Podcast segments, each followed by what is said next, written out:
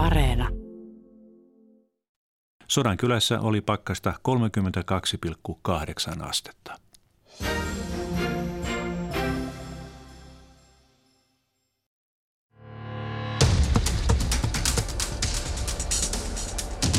Ylepuheen urheiluiltaa.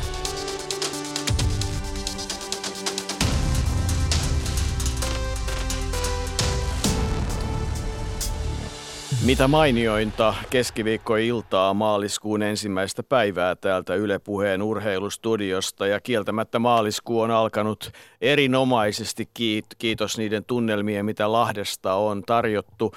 Ja kiitos kaikkien niiden valmentajien, jotka ovat tehneet työtä sen eteen, että suomalaiset menestyvät ja pärjäävät. Ja tämän illan teema täällä Yle Puheen urheiluillassa onkin se, että – Osaammeko me riittävästi arvostaa sitä työtä, mitä valmentajat tekevät urheilijoiden kanssa ja urheilijoiden hyväksi? Ja studiossa meidän vieraanamme on Herkka Westerlund. Meillä on paljon erilaisia haastatteluja ja yhtey- yhteyksiä, mutta studiossa on myös Tuulia Kössö.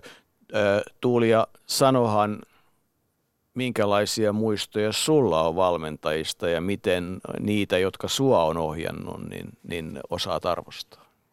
Kyllä mulla on hyviä muistoja. Mä oon tosiaan kilpailuhiidossa ja silloin silloinen valmentaja, niin kyllähän niin kuin pystyi meitä luotsaamaan siihen, mitä me, mitä me niin kuin, tai saatiin itsestämme par, paras irti ja muista eräänkin hopea sommassa ää, viesti hopeaa voitettiin, olikohan 16 sarjassa. Että kyllä se oli niin kuin, se oli kyllä mahtavaa. Oli, meillä oli hyvä valmentaja, meillä oli tosi hyvä valmentaja. Valmensiko hän teitä hiihtäjinä vai, vai ohjasko hän teitä ihmisinä? No vähän sekä että. Mm. Tosi se, se kyllä niin kuin on sanottava, että sehän oli meille vähän kaikille semmoista murrosian aikaa, että me ei tuskin mitään helppoja oltiin näin niin kuin yksilöinä, mutta että kyllä se niin kuin ihan putkeen meni. Mm. Erkka, minkälaisia valmentajia sulla itselläsi on ollut? Joo, iltaa vaan. Kyllä tota, mulla on ollut innostavia valmentajia. Sen, sen takia mä oon varmaan tällä, tällä uralla nyt viihtynyt 50 vuotta. Et, et, se on se isoin asia, että valmentaja pystyy innostamaan urheilijaa ja, ja mun kohdalla tekemään siitä elämäntavan. Erkka Westerlund, joka tietysti jääkiekkovalmentajana tunnetaan ja monesta muusta, niin olet myös ammattivalmentajien puheenjohtaja ja varmaan iloitset samalla tavalla kuin me muutkin siitä, mitä Olli Johtonen muun muassa on tehnyt. No joo, siellä on varmaan mukava tunnetila tällä hetkellä, olotila, että et kyllä se on se valmentajan suurin, suurin tota, tunne, kun, kun kokee, että on pystynyt auttamaan toista ihmistä menestymään ja, ja sitten kun tämä ihminen menestyy, niin se on se, se on se hienoin hetki valmentajan uralla. Tuulia ei tarvitse varmaan kysyä, että mistä tänään urheilussa puhutaan. Se on aika lailla itsestäänselvyys. Iivo Niskanen, maailmanmestari. Kertaa vähän. Niin. Iivo teki kyllä niin kuin tänään, tänään sen. Jo, no, jos jäi sunnuntaista hampaankoloa, niin nyt kyllä lähti sitten kaikki, kaikki irti. 4,7 kilometristä saakka hän johti, johti tuota miesten 15 kilometrin perinteiseen kilpailua ja 18 sekunnilla peittosi Norjan Martin Jonsrud Sundby. Tämä miehi, joka on niin ylivoimainen ollut jo useamman vuoden, niin nyt jäi sitten kakkoseksi vihdoin ja viimein. Iivo Niskasen palkintojen jako taitaa olla tänä iltana puoli yhdeksän aikaa, niinkö se on? Kyllä, juuri näin. Sitä voi seurata sitten suorana TV2. Kannattaa ehdottomasti olla sitten eetterin äärellä. Tämä on harvinaista herkkua. Mutta Lahdessa tapahtuu kaikenlaista. Mitä kaikkea Lahdessa on tapahtunut? No tämän lisäksi meidän Suomen yhdistetyn miehet ovat myös tämän oman, oman suorituksen tänään tehneet. Eivät ihan näissä kärkikahinoissa kahinoissa olleet jo tuon mäkiosuudella. Osuudella sitten jäivät, jäivät kauas tuolta kärjestä ja lopulta sitten Ilkka Herolla parhana 17 suomalaisista tänään ja Levi Mutro 23. Hannu Manninen 24. Joten ihan siellä kärki, kärkikahinoissa ei, ei yhdistetyn osalta sitten tänään oltu. Niin, kaikki tietysti hiihdossa menee miesten 15 Iivo Niskasen piikkiin, mutta ei kai se joukkuepanoskaan huono ollut. Ei missään nimessä. Sami Jauhärvi, hän oli kahdeksas, Matti Heikkinen 11 ja Lari Lehtonen 24. Ja pitää sanoa, että hetken aikaa nuo sijoitukset olivat pykälällä jopa parempia. Nimittäin tämä Venäjän Andrei Larkov, niin hänet ehdittiin jo yhdessä vaiheessa hylätä luistelupotkujen vuoksi, mutta nyt hänet on sitten ilmeisesti palautettu takaisin sinne tuloslistoille, joten hiukan, hiukan sitten huonontui tämä sijoitus. Tuli, tuli ensin keltaisia kortteja, mutta sitten taisi sitten punaisia kortteja, Kyllä. mutta sitten todettiin, että niitä tulikin ja jotain tällaista. Kyllä. Mutta Katsotaan, yhdist... miten tämä kehittyy. Niin, mm. yhdistylista vaan on sillä mielenkiintoinen, että kun yleensä on itsekin urheiluradioita vetänyt, niin siellä on aina saanut lukea, että Rydsek Saksa ja Riesel Saksa ja Frenzel Saksa ja niin edelleen, mutta että – nyt se meni niin, että Saksa voitti, mutta sen jälkeen Japani ja Ranska ja Itävalta, että pikkusen muutoksia kuitenkin. Kyllä, kyllä. No mitäs vanhana hiihtäjänä katsoit sitä Iivon menoa? Missä vaiheessa tiesit, että kultaa tulee? Ihan rehellinen vastaus. Siis minä? Niin. Esko Paavola, siis tämä Iivon lukioaikainen valmentaja, sanoi, että 4,7 kilometrin kohdalla hän oli varma, että nyt tulee. Mutta minä kyllä itse vasta henkilökohtaisesti siinä, siinä tuota ihan niin kuin, kympin kohdalla, että nyt, nyt niin kuin saattaisi kestää, koska siinä kuitenkin voi tapahtua vielä viimeisellä vitosella vaikka mitä eh, katketakin, mutta mm. Herkkä hetki se oli Iivollekin vaikeuksien Kyllä. Mä luulen, että kaikille voi. suomalaisille ehkä. Niin, toivotaan niin. Mm. Tuulia näitä tunnelmia kertoo ja 21.40 urheiluradiossa veikkaan, että, että jos haluaa fiilistellä, niin se on oikea paikka. Kyllä vain. Ylepuheen urheiluiltaa. Ilman valmentajia se ei tietysti tämäkään olisi mahdollista. Niin kuin sanottu, niin studiossa vieraana on nyt tässä tilanteessa Suomen ammattivalmentajien puheenjohtaja Erkka Westerlund. Ja tietysti kaikki se, että tämä urheilu, tämä on semmoista aika, aika, aika moista yhteistyötä. Siellä ei yksin oikein kukaan pärjää. Joo, sitä, sitä se on nimenomaan tänä päivänä, että kyllä on missään, vaikka on yksilöurheilustakin kysymys, niin – vaikea yksin päästä huipulle ja, ja tota, totta kai urheileminen, urheilija on, on kaiken keskiössä, mutta, mutta sitten kun puhutaan siitä, että, miten urheilija pystyy menestymään, niin hän tarvii paljon osaamista siihen ympärille. Ja mulla on välillä semmoinen tunne, että, että me ei oikein sitä osata arvostaa, että, että se on meidän suomalaisten ihan suurin vahvuus kaikilla yhteiskunta-aloilla, että, että meiltä löytyy osaamista ja, ja urheilussa, kun, kun se suurin voimavara on kuitenkin ihminen, niin meidän pitäisi, pitäisi tota, siinä niin olla tavallaan ihmisen kehittämisen ammattilaisia ja, ja se, siinä meidän pitäisi niin kuin entisestään kehittyä ja parantua, jotta me voidaan antaa urheilijalle vielä enemmän. Niin, se on se toinen puoli ja sitä myöten tulee sitten entistä enemmän sitä arvostusta. Jussi Putkonen on kanssani studiossa. Jussi, minkälaisia muistoja sulla on valmentajista? Hyviä muistoja, jonkun verran huonojakin muistoja. Hyvät muistot liittyy squashiin, jota nuorempana harrastin. Ja siinä, siinä sai niin kuin hyvinkin henkilökohtaista valmennusta, niin se oli hyvinkin lähellä. Mutta huonot valmennuskokemukset liittyy oikeastaan silloin kun olin teini-ikäinen nuoria, meitä oli semmoinen parisenkymmentä jätkää, pelattiin jääpalloa – ja meillä oli ehkä noin kymmentä vuotta vanhempi juuri aloitteleva valmentaja. Ja, ja varmasti oli niin kuin pätevä tämän niin kuin kompetenssin osalta, mutta sen, sen äijälauman niin kuin, jotenkin sen hallitseminen oli täysin, koska jotenkin tuntui, että hän itsekin oli vielä suhteellisen nuori – niin pelaajat saivat sellaisia vapauksia, mitä ehkä urheilevalle nuorelle ei kuulu ja, ja kannustettiin ehkä pitämään enemmänkin urheiluhenkeä kuin urheilijan arkea yllä. Niin se, se, se, se urheilu jäi sitten, se oli enemmänkin kaveriporukka siinä vaiheessa, kun sitten lopetin. Joo, tästä tuli myös Julia äsken sanoi, että oltiin siinä murrosikävaiheessa. Sä sanoit teini iässä. Se, se on todella vaativa vaihe myös valmentajalle, koska, koska nuorten identiteetti alkaa kehittyä ja, ja siinä ollaan nimenomaan kysymyksiä tämän ihmisen valmentamisen äärellä ja, ja todella niin kuin kriittisessä tilanteessa nuoren kehittymisen osalta.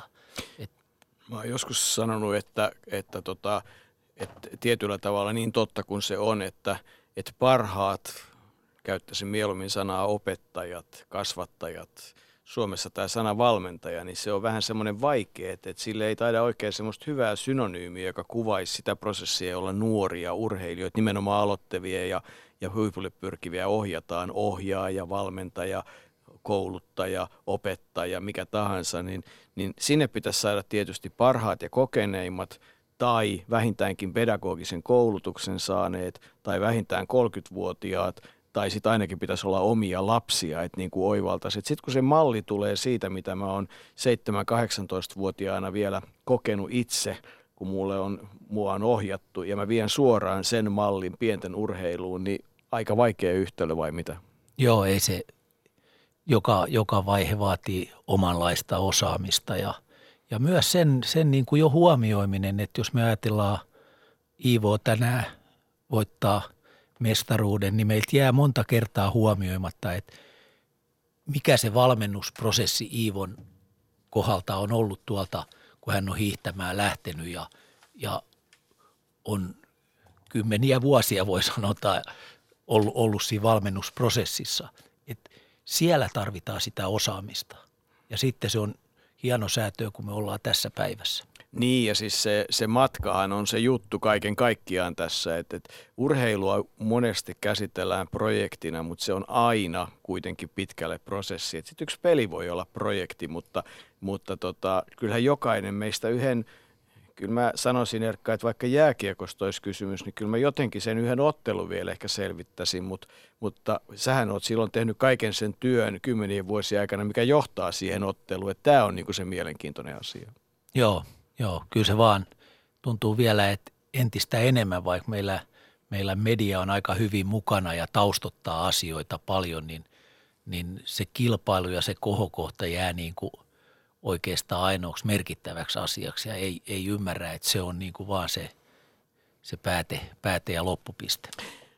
Osaammeko riittävästi arvostaa sitä työtä, jota valmentajat tekevät urheilijoiden hyväksi? Ja kyllä se niin on, että juhlapuheissa muistaan korostaa, kuinka tärkeä se urheilun arvostuksen nostaminen on, mutta sitten tappion hetkellä. Aika, aika usein tämä kunnioitus unohtuu, että kun – M-finaalin tai pronssiottelun tai SM-finaalin häviät, niin, niin kyllä tota Erkkakin sen tuntee, mitä sekin sitten tarkoittaa. Niin, ja, ja hyvin usein juuri valmentajat saa maksaa siitä menestymättömyydestä, joskus potkuilla ja, ja ainakin siihen liittyy aika usein semmoinen sopiva mediaruoskinta, joka henkisesti tuntuu aika pahalta. Mutta Jussi, otetaan muutkin mukaan lähetykseen. Kyllä, yle.fi kautta puhe sieltä Shoutboxiin laittakaa vaikka Erkalle kysymyksiä, mitä haluatte tietää valmentamisesta.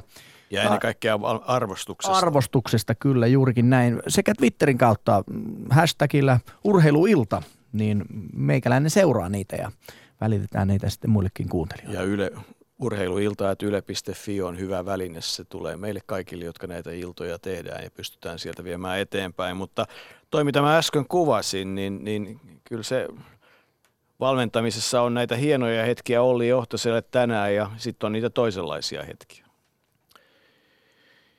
Joo, mutta tota noi, tämä tää asia, tämä on hienoa, puhutaan jo toisen kerran tässä aika muutaman kuukauden sisällä tästä valmentajien arvostamisesta, että et tota, tässä ei olla sen, me ammattivalmentajayhdistyksessä eikä Suomen valmentajissa, että et, et meidän pitäisi saada arvostusta lisää. Se ykkösasia meillä, että me ollaan tämän asian kanssa nyt aktiivisia, on se, että me halutaan tehdä valmennusta paremmin. Me halutaan valmentaa paremmin.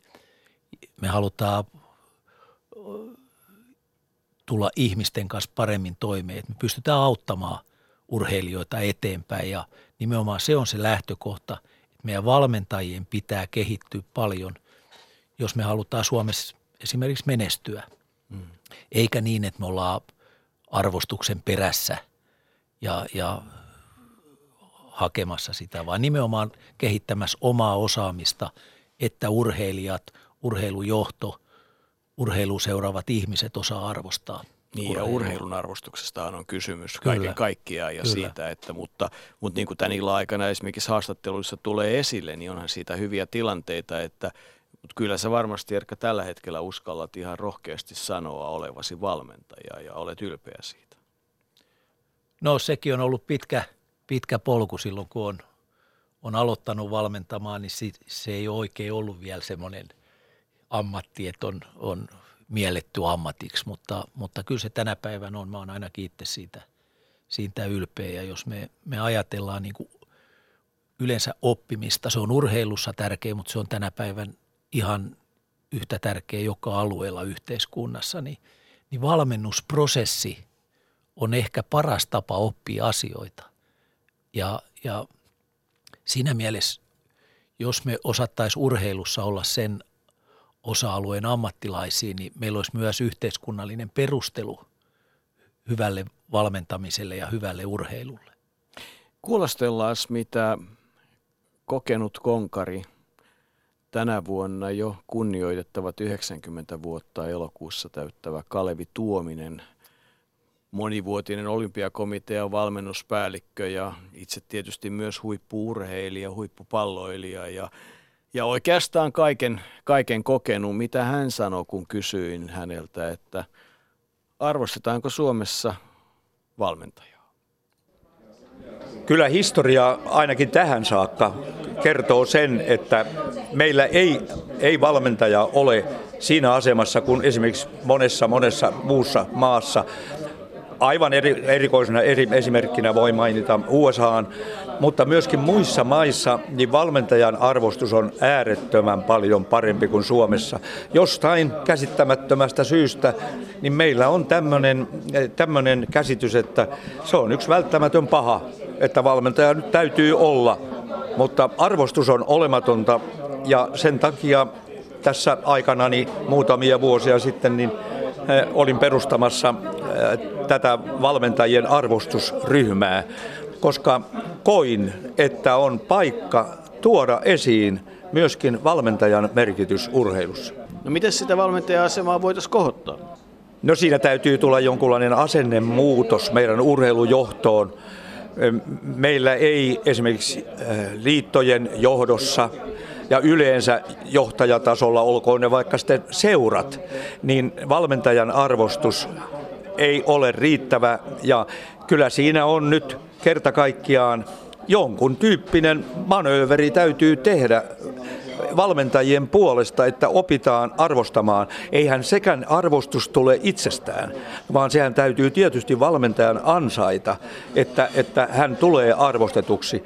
Mutta jos mä nyt käytän esimerkkinä niin eihän, eihän valmentajia kutsuta esimerkiksi seurojen tai liittojen hallitusten kokouksiin.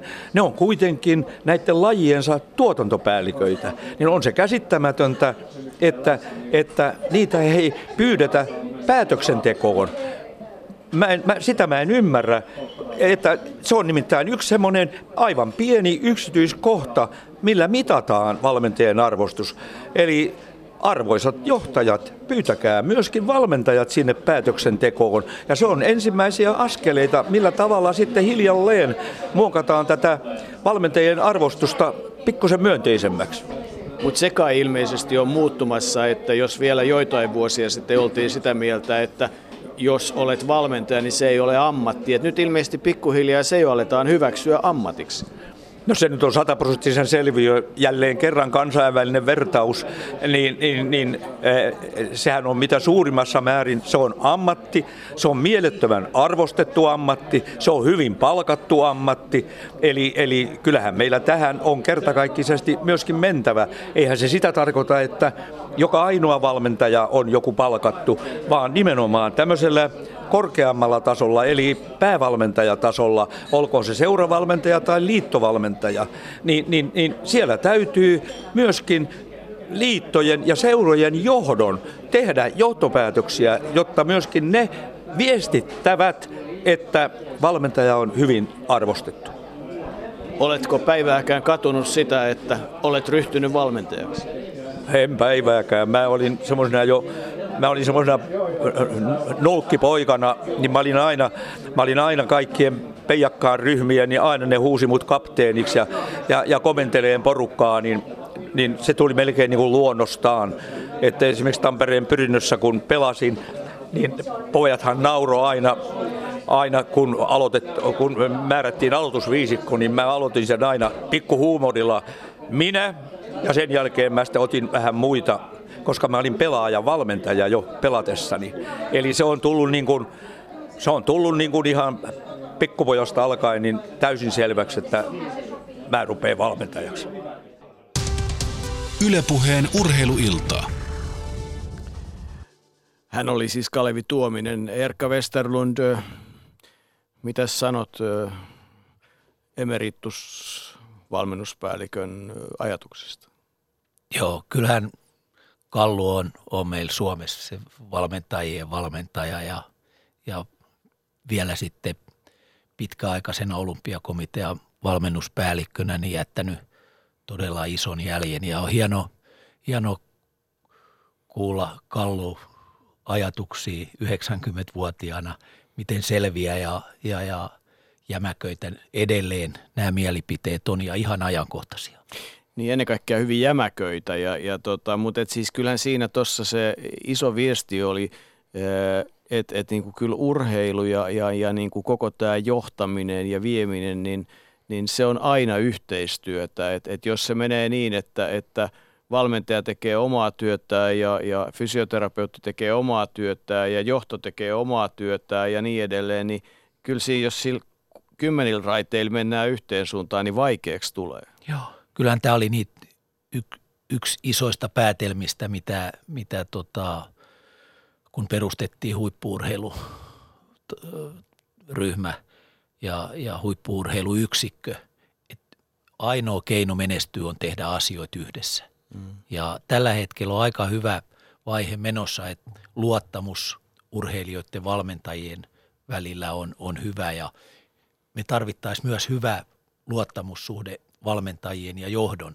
välille. Me tehdään yhdessä asioita ja, ja tota, noin, se on se ainoa menestysmahdollisuus. Kallu otti hyvin esille ihan tämän osallistamisenkin, miten paljon meillä on sitten nämä käytännössä toimivat ihmiset mukana tekemässä myös päätöksiä.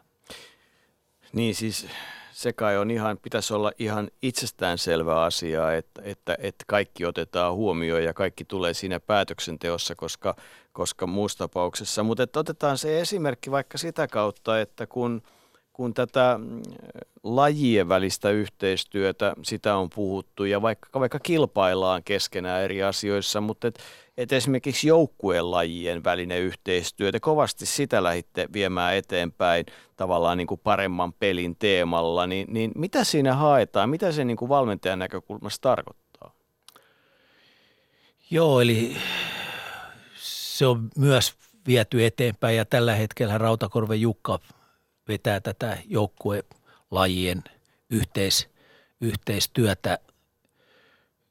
Jos me ajatellaan valmentamista – niin siinä on todella paljon samanlaisuuksia yksilölajien valmentamisessa jo, puhumattakaan sitten joukkuelaji. Se on, se on ihan samaa työtä, se toimintaympäristö vaan vähän vaihtuu, että puhutaanko koripallosta vai jalkapallosta vai lentopallosta, jääkiekosta, käsipallosta. Et, et se valmentajan työ on oikeastaan varmaan 95 prosenttista ihan samaa työtä ja siihen liittyy samanlaiset prosessit, että – me osattaisiin jakaa sitä osaamista, mitä meillä eri lajeissa on. Koripallo esimerkiksi on selvästi taktisesti edellä jääkiekkoa. Mä oon ainakin tässä oman valmentajaurani aikana niin saanut todella paljon asioita hyviltä koripallovalmentajilta ja, ja sitä kautta taas päässyt askeleen eteenpäin. Eli tämä yhteistyö joka tasolla, on se sitten huipputasolla, mutta myös, että me päästäisiin ihan paikallisen tason yhteistyöhön, kun, kun tota, kehitetään urheilijoita. Niin, koska eikö aina ole kysymys äh, niin kuin yksilön eteen tehtävästä työstä, että et tavallaan jääkiekkokin on mun mielestä yksilölaji, vaikka se joukkueen laji onkin. Se toiminta tapahtuu joukkueena, mutta se valmennusprosessi on kuitenkin sitä sen yksilön ja sen ihmisen valmentamista.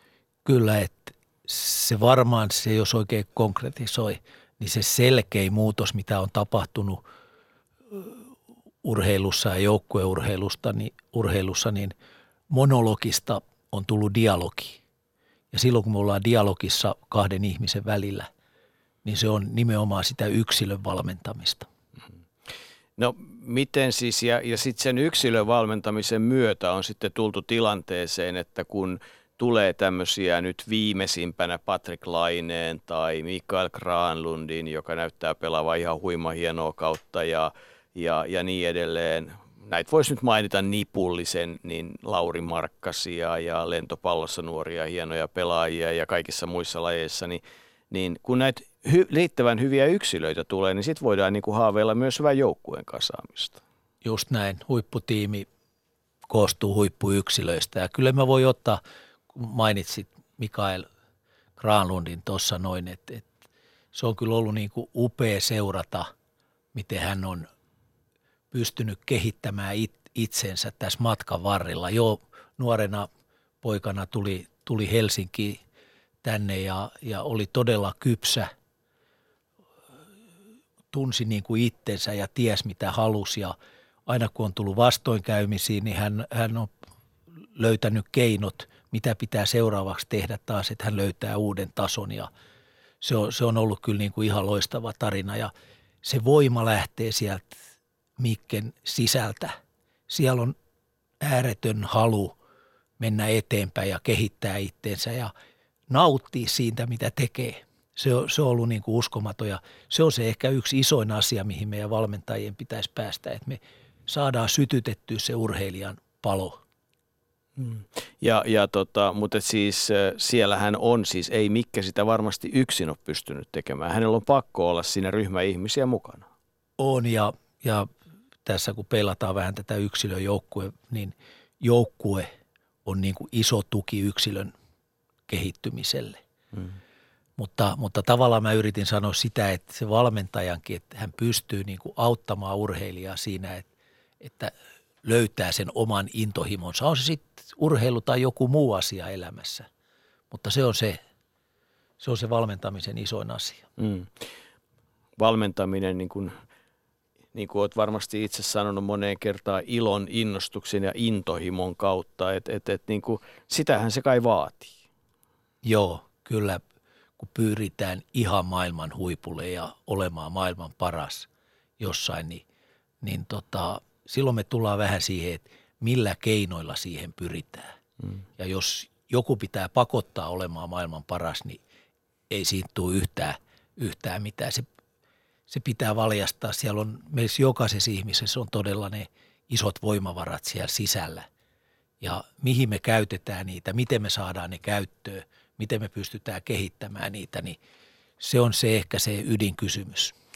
Nyt kun itse asiassa kuuntelin tuota, Kalevi Tuomista tuossa uudelleen Erkka Westeldun, niin tuli semmoinen ajatus mieleen, että kun oikeastaan ne otsikot, mitä vuoden aikana saa lukea, on aina se, että jonkun valmentajan saa potkut, eli, eli hänen toimintaansa ei olla tyytyväisiä – ja tota, sitten kun Kallu sanoi, että kun johto tekee johtopäätöksiä ja valmentaja ei tule sinne johdon toimintaan ja mennään niin kuin tavallaan vähän eri reittejä pitkin, niin vältettäisikö me tämmöisiä potkuja ja vältettäisikö me tämmöisiä tota, ipä, ikäviä tilanteita ja sen luottamuksen puutetta, jos me oikeasti tehtäisiin parempaa yhteistyötä myös päätöksentekovaiheessa?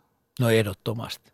Se on suurimpia trendejä valmennuksessa tällä hetkellä, että urheilijat osallistetaan koko siihen prosessiin, oman, oman toimintansa prosessiin, suunnitteluun, toteutukseen, seurantaa.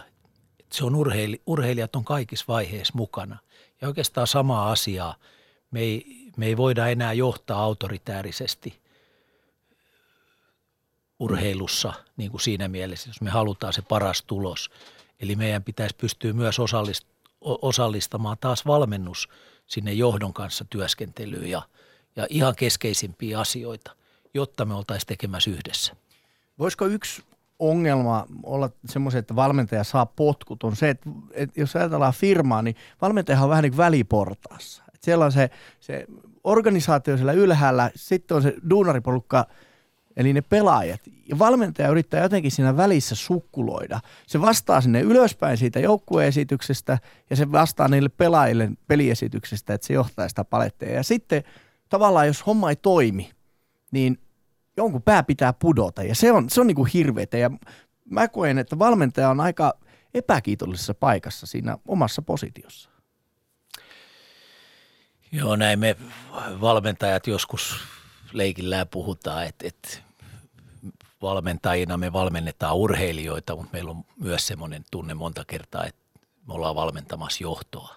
Mm. Ja, ja tota, kyllä me tarvitaan, meillä on jääkiekossa esimerkiksi semmoinen tilanne, että me tarvitaan enemmän ammattijohtajia esimerkiksi niin kuin urheilun johtamiseen.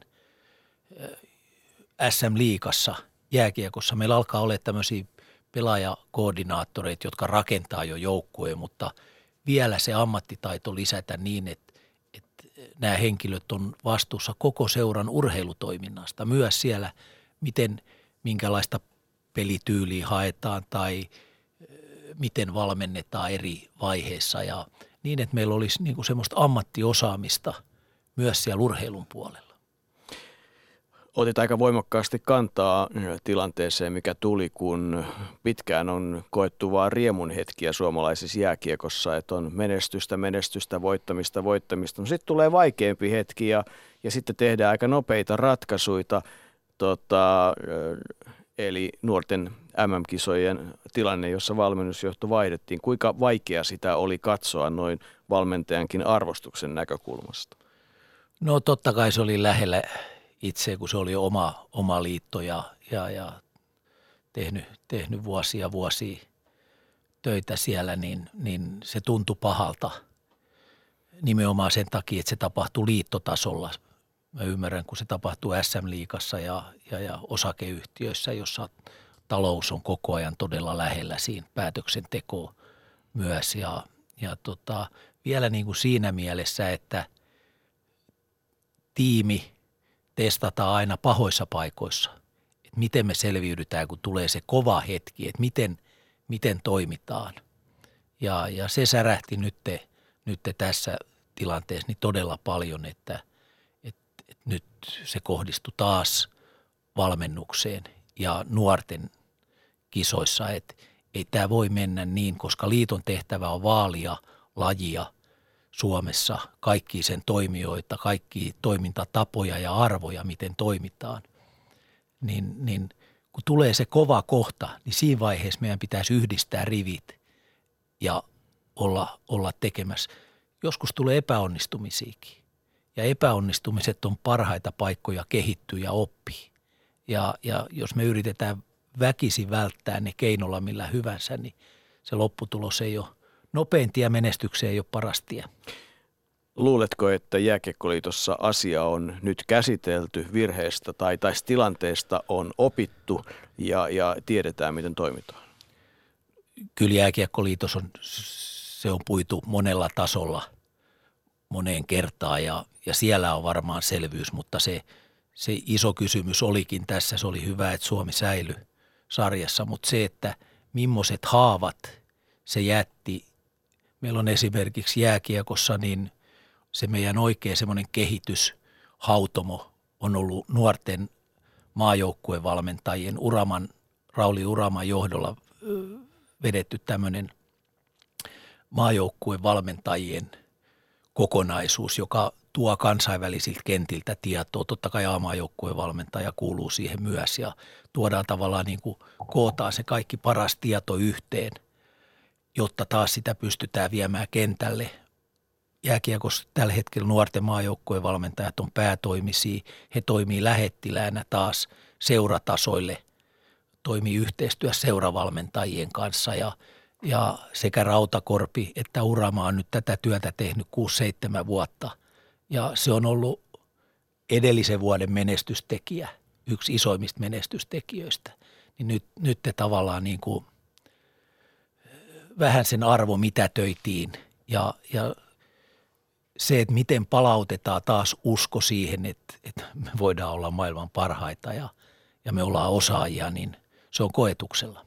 Mutta toisaalta niin urheiluun kuuluu epäonnistumiset, urheiluun kuuluu erilaiset ratkaisut. Ja olennaista on se, että sen prosessin kannalta kai on se, että niistä opitaan, koska Joo. niin kuin tuossa jossain vaiheessa ennen kuin tänne tultiin, puhuttiin, että se, että sä, varmaan se koskee muuten tämän päivän mestaria Iivo Niskastakin, että, että hän teki varmastikin valmennuksessaan kokeiluja ja sehän on hyvä tieto, että jos kokeilu menee poskelleen, koska sitten tietää, että näin ei tehdä ja osaa vaihtaa. Että niin tämä on varmaan yksi semmoinen iso viisaus, että ei huono lopputulos, ei aina välttämättä olekaan huono lopputulos. Ei, ei päinvastoin. Niin kuin sanoin just, että yleensä se lyhintiä mestaruuteen ei ole se paras tie ja varsinkin jos haluaa vielä useampia mestaruuksia. Niin, ja tämä, mitä sanoit, että epäonnistumiset on paras paikka kehittyä. Mm. Näin, näin se menee ja se on yksi isoimpia arvoja, mitä meidän pitäisi ymmärtää urheilussa. Voinko mä Erkka kysyä sitä, että sitten jos käy niin ikävästi, että valmentaja erotetaan, niin onko teillä ammattivalmentajilla joku turvaverkko? Onko teillä joku semmoinen toimintamalli, että kun yhtäkkiä huomaa, että sua ei enää kaivatakaan sinne hallille sitä valmentajaa ja sanotaan, että sut on laumasta hylätty, niin onko teillä joku sellainen järjestelmä, mikä, mikä huolehtii siitä valmentajasta silloin? Kyllä meillä on, on kehitetty niitä, mutta kyllä täytyy sanoa, että ei, ei meillä vielä mikään tiivis verkko, verkko kyllä ole. Et meillä on mennyt nyt, tämä ammattivalmentajayhdistys on ollut, ollut tota, reilu kymmenen vuotta olemassa ja, ja me ollaan oikeastaan nyt saatu asiat sille tasolle, että millä on kaikilla muillakin työntekijöillä. Meillä on nämä perusturvat sille varalle, mutta, mutta kyllä me, kyllä me tarvittaisiin vielä paljon enemmän niin kuin tavallaan semmoista henkistä turvaverkkoa. Et, et itse pari kertaa potkut saaneena valmentajana, varsinkin nuorena valmentajana, mä tiedän, että ne on niin kovia hetkiä, että sä et ole pelkästään huono valmentaja, vaan sä oot huono ihminen ja siinä menee aika kauan ennen kuin sä saat – kudottuu itse taas kasaan ja, ja kohti uusia seikkailuja. Me kuullaan tässä lähetyksessä sekä Kouvolan Kouvojen korisliigajoukkueen päävalmentaja Pieti Poikolaa, että erittäin pitkään jalkapalloa työkseen valmentanutta 40 vuotta Antti Muurista. Ja nämä asiat tulee kyllä sitten tässä hyvinkin varmasti, tai tuleekin esille näiden haastattelujen myötä, jotka toimii meillä sitten keskustelun pohjana, että, että kyllähän se niin kuin tilanteet on hyvin erilaisia, että, että, että oikeastaan silloin kun puhutaan ammattiurheilusta, niin siellä on ammattiurheilulait ja siellä on työsopimukset, niissä on pykälät ja, ja se on sitten enemmän niin kuin taloudellinen kysymys, että se mikä siitä jää se haava, niin se on toinen kysymys. Sillä arvostetaan sitä ja silloinhan tietysti päätöksentekijöillä on oikeus – kyllähän jokaisessa työpaikassa tietyllä tavalla on oikeus siirtää kotimaiseen kirjeenvaihtoon, jos katsotaan, että ei ulkomaisessa pärjää. Et niin kuin, et, et, mutta et silloin kysymys on niistä ehdoista, mitä on sovittu. Et se on niin kuin eri asia, mutta enemmän mä oon huolissani siitä, että, että kun tuossa ennen lähetystä puhuttiin vaikka erotuomareista, että, että, että erotuomareiden arvostus se, että sinä ja minä ollaan molemmat varmasti naamapunaisena joskus todettu, että me ollaan vähän eri mieltä viheltäjien kanssa, mutta sitä aina hävettää ja nyt naama punottaa, kun hävettää, jos niin toimii. Niin samahan pätee esimerkiksi nuoriin valmentajiin, että kun se isä tai äiti tulee sanomaan oikein pettävän mielipiteen sille nuorelle valmentajalle, joka tekee kaikkensa, niin siinä kyllä on arvostuksen puutetta kerrassaan vähän. Joo, kyllä tämä on yksi näitä, näitä urheilun isoja asioita, mitä pitäisi olla rakennettu sisään, tämä tämmöinen respect ja fair play – ja ihan samaan, niin kuin sanoit, niin on, on sortunut nuorena valmentajana vielä vähän vanhempanakin siihen, että, että ei tule kunnioitettua kaikkia pelin osapuolia. Ja, ja nyt kun tähän on enemmän joutunut vielä paneutumaan tähän asiaan, niin ymmärtää sen, miten tärkeitä kaikki tekijät on meillä tässä kokonaisuudessa. Kyllä se on, se on olennainen asia ja, ja se on nimenomaan sitä, tota, mutta miten, miten itse oot, oot kokenut sen, että, että onko ollut hetkiä, jossa henkilökohtaisesti olet niin kokenut, että, että mä oon kyllä mielestäni nyt tehnyt työn kunnolla, mutta ne, jotka mua nyt arvostelee, niin niille ei ole kompetenssia sanoa, mitä, mitä sanovat. Joo, tota, mä jo joskus, en mä muista miten se meni, Suho se Ape, Ape joskus tämmöisen hyvän, hyvän ketjun heitti, että hänen, hänestä hänellä on semmoinen tunne, että, että, tota, että väärät ihmiset arvioi häntä vääristä asioista ja siihen vielä liittyy joku kolmaskin asia, että tota, noi, tosiaan meitä meit valmentajakin arvostellaan hyvin usein sen pienen kilpailusuorituksen ja näkymän kautta, kun me ollaan julkisuudessa ja, ja se valmentajan todella se työ jää kokonaan niin kuin näkemättä ja se arvostelu kohdistuu siihen pelkästään siihen lopputulokseen ja, ja tota noi, se ei aina urheilussakaan ole paras mahdollinen. Ja nyt jos ymmärrän oikein, niin me ollaan saatu langan päähän Suomen olympiakomitean valmennusosaamisen asiantuntija Kirsi Hämäläinen. Oikein hyvää iltaa. No, oletko Kirsi nyt jo langan päässä?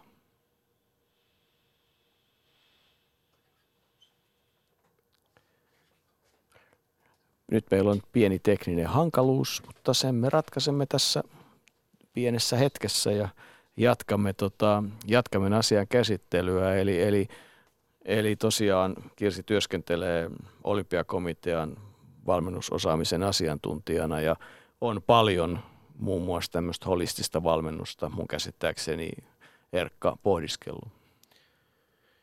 Joo, Kipi, Kipi on meidän, meidän osaamisohjelman keskeinen, keskeinen henkilö olympiakomiteassa ja, ja, ja ennen kaikkea tämmöisen valmennusosaamisen kehittäjänä ja, ja meillä on, meillä on tota, iso tämmöinen muutosyritys siitä, että miten me ymmärretään valmennus, mitä, mitä on hyvää valmennusta ja, ja mä näkisin, että Kirsi on melkein niin kuin pääarkkitehti tämän, tämän asian puitteissa.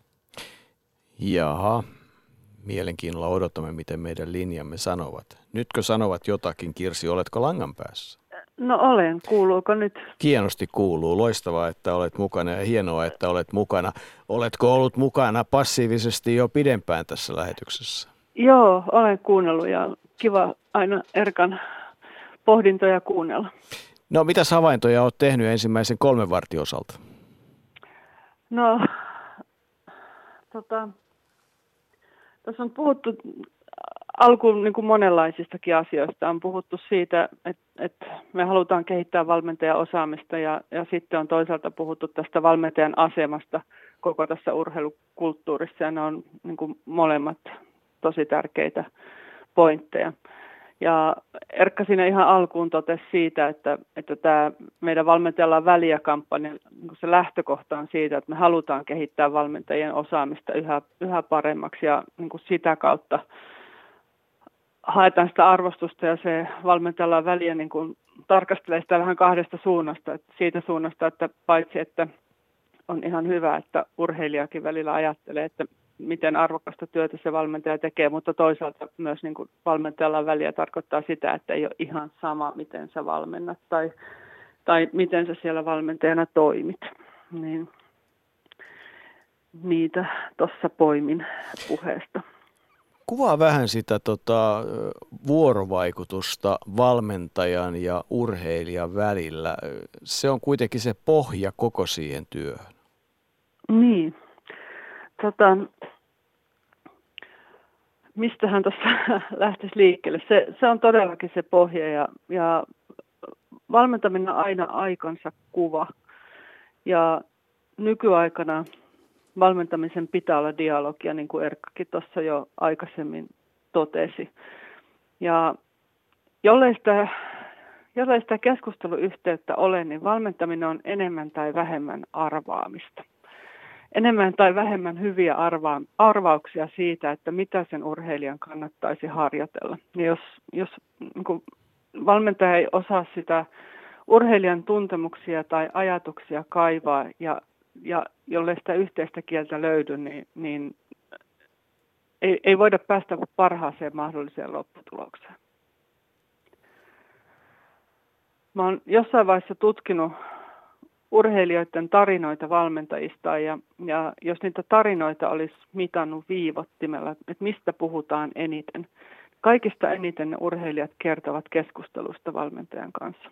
Et se on urheilijankin kannalta todella tärkeää keskustelut niin kuin hyvin niin kuin pienistä ja triviaalista asioista, mutta sitten myös niin kuin ihan elämänkokoisista asioista. Eli tämä dialogi, se yhteinen matka ja se yhteinen kasvuprosessi. Et, et nyt puhutaan koko ajan niin kuin siitä, että valmentaja valmentaa ja urheilija urheilee, ja, ja tota, mutta eikö, siinä, eikö tällä nimenomaan tällä dialogilla, niin siinähän molemmat osapuolet kehittyy, molemmat oppii arvostamaan toistensa työtä paremmin. Aivan, ja valmentaminen onkin, niin kuin, se on kummankin oppimista. Ja me ollaan pyritty kuvaamaan niitä valmentajan osaamistarpeita tämmöisellä valmennusosaamisen mallilla, jossa kun valmentaja urheilijassa vaikuttaa urheilijan itsensä kehittämisen taitoihin ja sitten valmentajan osaamisen tarpeissa on ihan samat itsensä kehittämisen taidot. Eli, eli parhaimmillaan se on sitä, että kumpikin kehittyy ja kasvaa ja oppii ja käydään yhdessä se matka niihin tavoitteisiin, niitä tavoitteita kohti, mitä sille matkalle on asetettu. Sano Herkka tuohon jotakin. Joo, mä ensimmäisenä tuli vielä, vielä mieleen, niin kuin tämä, tämä, mihin se kaikki perustuu, niin on se urheilija ja valmentaja välinen luottamus, joka avaa nämä kaikki, kaikki tiet. Et, et jos sitä luottamusta ei ole kahden ihmisen välillä, niin se yhteistyö on vaikeaa ja, ja, ja silloin, silloin niin kuin, kun meillä on tämmöinen luottamuksellinen prosessi, niin siinä tosiaan pystyy kehittymään aidosti molemmat sekä urheilija että valmentaja. Mitä, äh, mitä Kirsi Hämäläinen valmentajat sulta kysyvät? Mitä he haluavat tietää? Mikä on se asia, missä he haluavat eniten kouluttautua? Mitkä ovat heidän kipupisteensä siinä työssä?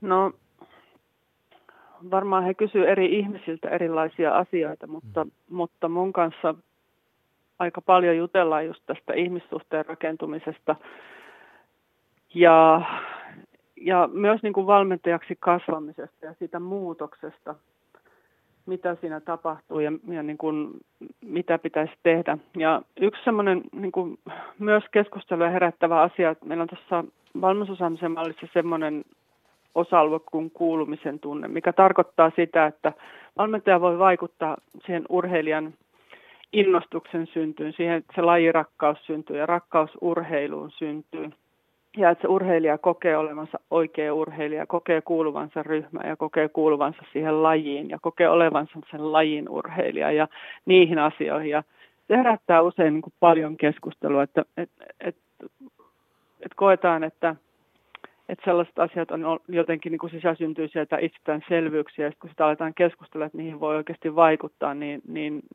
se on yleensä semmoinen, mistä jutellaan paljon jos nyt ajatellaan, että tämä suomalaisen valmentamisen eh, historia on ehkä aika lailla semmoisen sadan vuoden tota, mittainen, että sieltä ensimmäisiä valmentajia, merkittäviä valmentajia löytyy jostain 1910-luvulta, voisi sanoa tässä suomalaisessa urheilussa, niin miten Kirsi Hämäläinen, miten sä näet tämän valmentajan niin kuin aseman – arvostuksen roolin muuntumisen tämän sadan vuoden matkan aikana? Löydätkö siitä jotain semmoisia selviä, niin kuin, selviä tota, merkkejä ja paaluja ja välivaiheita? Yksi on varmaan se, että, että tullaan jonnekin 90-luvulle, 89-luvulle, ruvetaan puhumaan niin kuin valmentamisesta ammattina. Niin, tota, mä en ole kauheasti tota valmentajan asemanmuutosta miettinyt miettinyt, että, että minkälaisia siellä on. Mä oon niin kuin paljonkin peilannut kirjallisuutta ja lehtiartikkeleita siitä, että, että miten valmentamisesta puhutaan ja niin kuin tavallaan se valmentajan osaamisen kautta mennä ehkä tuohon arvostuskysymykseen osaa tai asemakysymykseen osaa sillä tavalla vastata. Et toki niin kuin, niin kuin valmentajien määrä on lisääntynyt ja valmentajan rooli on lisääntynyt ja varmaan ehkä yksi sellainen seikka, että, että seuratoiminta on muuttunut paljon tässä matkan varrella ja niin kun sitä organisoidaan ehkä enemmän. Että silloin kun itse olen ollut junnu, niin musta tuntuu, että me kyllä seurassa saatiin huseerata aika vapaasti niin kun, ja vapa, vapain käsiin ja, ja nykyään se on paljon organisoitumpaa ja sitten niin kuin valmentajan roolikin on ehkä suurempi ja, ja niin kuin merkittävämpi, mutta Mä oon ehkä nyt vähän huono vastaamaan juuri tuohon kysymykseen. Mutta vastaappa siihen kysymykseen, että kun sanoit, että oot, oot paljon puhu, lukenut artikkeleita ja kirjallisuutta, että mitä puhutaan, niin mitä sitten puhutaan? Mm. No, niin kuin mä aikaisemmin jo tuossa sanoin, että valmentaminen aina aikansa kuva. Ja, ja se heijastelee sitä, että, että mit, miten puhutaan kasvatuksesta miten puhutaan johtamisesta ja miten puhutaan oppimisesta, niin samat asiat nousee myös valmentamisessa pintaan että et valmentamisen muutos on niin kuin kantanut sieltä, että et meillä on alun pitäen ollut hyvin tämmöinen luonnontieteellinen näke, näkemys valmentamiseen, mikä on liittynyt myös maatalousyhteiskuntaan. Että valmentaminen on fyysistä kuormitusta ja siitä seuraa joku vaste. Ja siitä me ollaan lähdetty liikkeelle. Ja samaten niin kuin johtamisajatukset valmentamisessa on, on kummunut muun yhteiskunnan johtamisajatuksesta ja, ja on lähdetty hyvin sellaista autoritäärisestä johtamisajatuksista. Sitten sinne on tullut matkan varrella uusia syötteitä ja uusia ajatuksia. 90-luvulla alettiin puhua kokonaisvaltaista valmentamista. Se ei tarkoita sitä, etteikö aina olisi ollut sellaisia valmentajia, jotka ovat toimineet niin, mutta siitä ei välttämättä kauheasti puhuttu aikaisemmin. Samaten 90-luvulla alettiin puhua lasten liikunnan erityisyydestä, että et, et lasten urheilu pitäisi olla jotakin muuta kuin kopiota lasten urheilusta. Ja se keskustelu oli itse asiassa aika vaikea keskustelu. Se ei, se ei niin kuin mennyt ihan heti läpi, sanotaanko näin.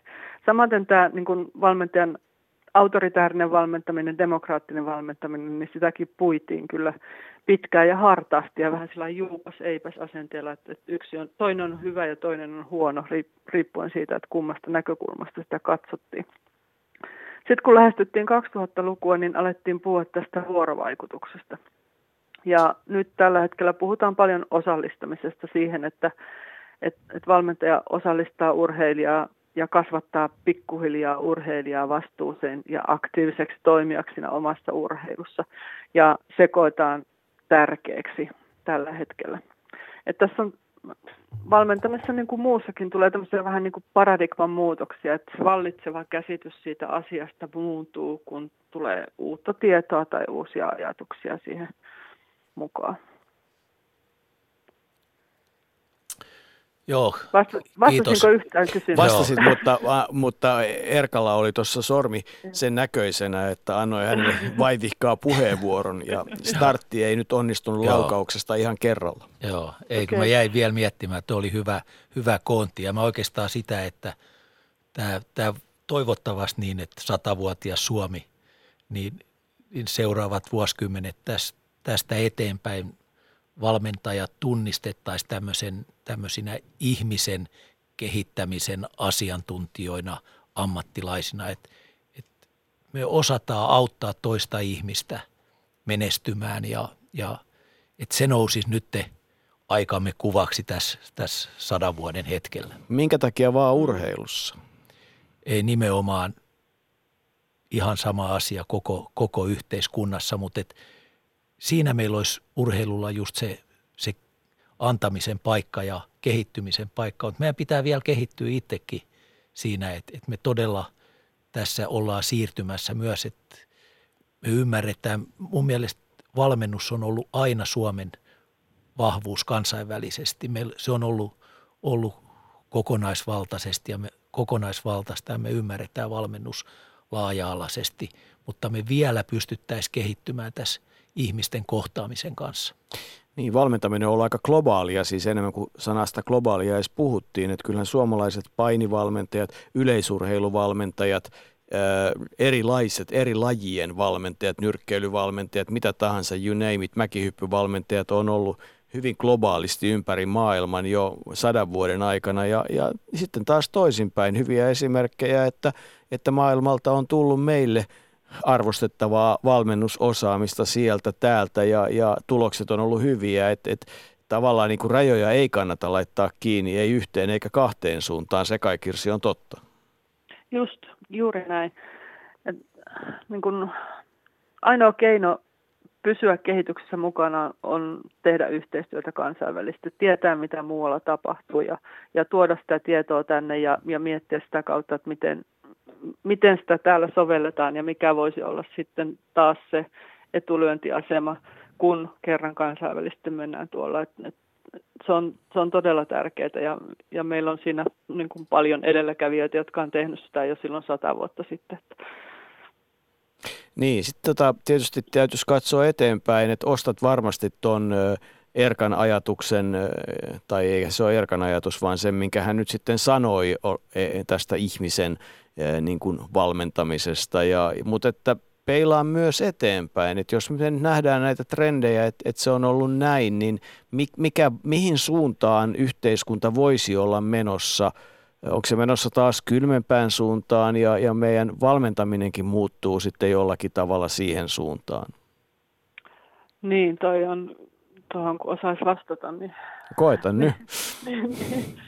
Se, se riippuu niin paljon niin kuin tapahtumista, että mitä tapahtuu. Et, et, et nyt jos tulisi vaikka kolmas maailmansota, niin se taas vaikuttaisi aika ratkaisevasti siihen, että mi, mihin tämä maailma on menossa. Mutta, mutta niin kuin, kyllä mä uskon, että tässä niin kuin, ilman mitään tämmöisiä mullistavia maailmantapahtumia, niin ollaan niin kuin menossa enemmän humanimpaan suuntaan. Ja, ja oikeasti sinne yksilölliseen, yksilölliseen suuntaan me ollaan niin kuin tavallaan tässä sukupolvi toisen jälkeen oltu menossa. Että siinä tietysti voi tulla jotakin käänteitä ja asioilla on taipumus niin kuin jotenkin pyöriä myös ympyrää, että, että vanhat ajatukset tulee takaisin, mutta kyllä mä tähän tämmöiseen humanismiin uskon aika vahvasti, mistä Erkkakin puhuu. Me ollaan oltu semmoisessa loistavassa Excellence-ohjelmassa, missä tieteen, taiteen ja urheilun asiantuntijat kohtaa ja, ja se on ollut hieno huomata, että niin kuin joka puolella tämmöisen niin kuin lisääntyvä ja kehittyvä vuorovaikutuksen merkitys kasvaa. On sitten teatterissa näyttelijöiden ohjaamisesta kysymys tai palettitanssien tanssijoiden kouluttamisesta tai vastaavasti, niin tämä ilmiö näkyy joka paikassa. Kirsi. Joo, joo, kyllä. Tämä, tämä Excellence in Finland tuottaa niin kuin meille paljon uusia ajatuksia. On taas niin kuin uudenlainen tapa toimia yhdessä ja tämmöistä niin kuin verkostomaista tapaa me ollaan tässä harjoiteltu urheilun parissakin viimeiset vuodet osaamisen jakamista ja yhdessä tekemistä ja, ja toi esimerkiksi joukkuepalloilun päävalmentajien keskinäinen yhteistyö on mun mielestä kanssa hyvä esimerkki. Erkka voisi varmaan siitä, siitä kertoa. Mm. Kerro vaan, vaikka tähän kohtaan. No joo, se lähti aktiivisesti liikkeelle tämän joukkuelajien ehkä kärkenä, että, että kaikki maajoukkueen valmentajat oli, oli halukkaita lähteä yhteistyöhön ja, ja, ja tasaisin väliajon kohtaavat ja, ja vaihdetaan ajatuksia. Se, se maailma on niin samanlainen lajeista riippumatta, että mä uskon, että sieltä jokainen valmentaja on ammentanut taas itselleen paljon ja, ja, ja päävalmentajilla on iso vaikutus taas lajiin, lajin sisällä, että, että nämä on arvokkaita kohtaamisia. Siis keskenäinen arvostus eri joukkuelajien valmentajien keskuudessa on niin korkealla tasolla, että emme tunne siellä tämmöistä tota, alemmuuden tunnetta, vaan, vaan osaamme niin kuin yhdessä tehdä ja ammentaa. Kyllä siellä on mm. jokaisella niin paljon jo annettavaa kaikille, että, että jollain alueella joku toisessa lajissa ollaan vähän pitemmällä ja taas toisipäin, että, että ei siellä semmoista alemuuden tunnetta, en mä, ole, en mä ole kohdannut kyllä kertaakaan. No osaatko Kirsi siihen sitä pohdiskella, että miten tämä valmentajan asema niin kuin yhteiskunnassa ja urheilussa tulee – mihin suuntaan se tulee menemään? Onko, onko nähtävissä niin, että, että entistä enemmän se, että sä olet valmentaja, niin, niin se on arvostettu ja kunnioitettu ja, ja niin edelleen tapa työskennellä ja toimia? No sitä kohti tässä äh, töitä tehdään ja, ja mun mielestä on nyt esimerkiksi vaikka Lahden kisoissa on ollut hieno huomata, kun, kun urheilijoista ollut haastatteluja, niin ne poikkeuksetta muistavat sen valmentajan ja muistavat kiittää sitä valmentajaa, muistavat kiittää sitä junnuaikaista valmentajaa ja, ja että tällaisista asioista se rakentuu. Mm.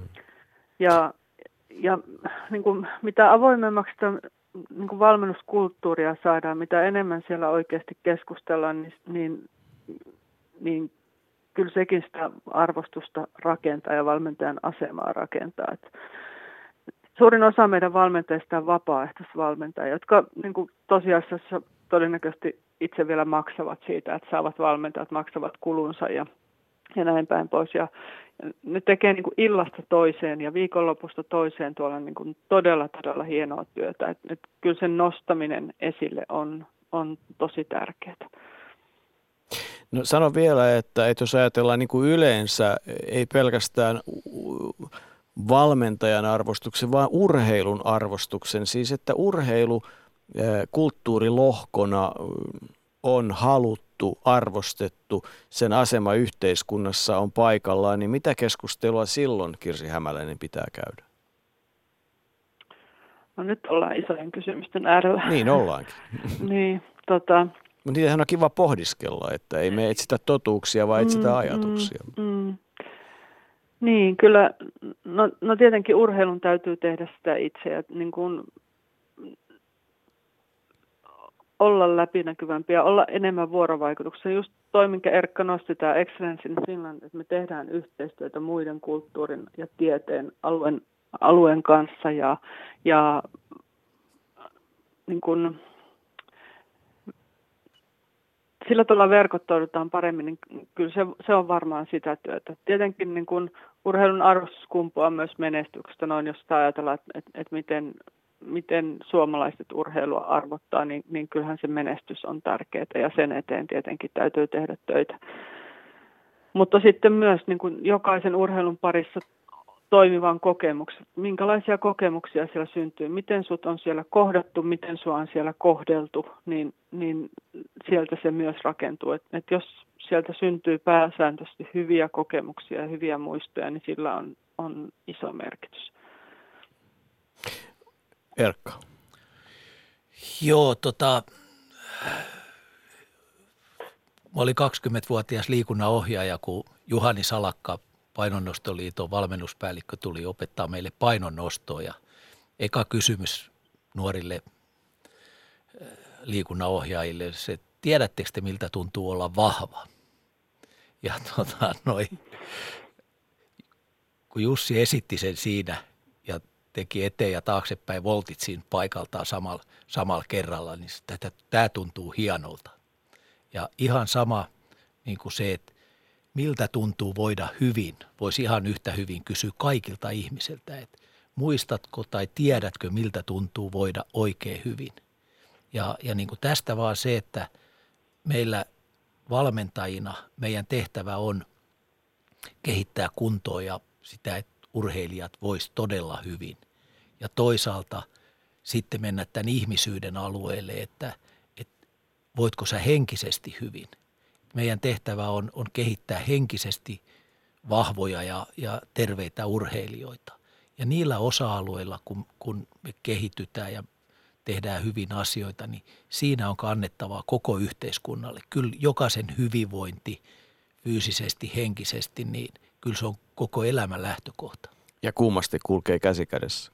Kyllä ne menee ihan käsi kädessä. Mm. Et, et henkinen hyvinvointikin, sillä on paljon paremmat edellytykset jos olet fyysisesti hyvässä kunnossa. Ja taas päinvastoin. Kohta otetaan muuten yhteys Jorma Kemppaiseen Belgradiin. Siellä valmistaudutaan halli yleisurheilun arvokisoihin, mutta Kirsi Hämäläinen, tota, sano vielä, mitä, mitä haluaisit ottaa tähän keskusteluun valmentamisesta, valmentajan työn arvostuksesta, urheilun arvostuksesta. Mikä, ota joku tulokulma, mitä nyt ei missään nimessä ehditty vielä, tai joilla ei, jota ei olla otettu mukaan. Joo, no tota... Kipi, tämä median haastaminen on yksi, yksi mielenkiintoinen näkökulma, eikö ole? Siitä, siitä sä oot kerran, kerran maininnut. niin. Ai niin, teillä on tämmöinen se... kampus keskenen. joo, tota, Joo, tämä on mun mielestä tärkeä näkökulma. Et, et media rakentaa vahvasti mielikuvaa valmentajista ja valmentamista mielikuvaa ja, ja, ja, niin kun, ja se on tosi tärkeä asia. Ja sitä ei ole niin ihan sama, että et, et miten valmentajista kirjoitetaan tai valmentajia kuvataan. Mä otan yhden esimerkin, että, että jos joskus näkee, että, että toimittaja on etsinyt synonyymiä sanalle valmentaja, haluaa jotenkin niin kuin välttää toistoa ja hakea sille synonyymiä, niin, niin usein näkee kaksi sanaa valittuja, ne on piiskuri ja käskyttäjä. Ja ne, ne ruokkii niin kuin vahvasti sitä mielikuvaa, mikä yleisöllä ja myös valmentajilla niin kuin syntyy siitä, että millainen valmentajan pitäisi olla.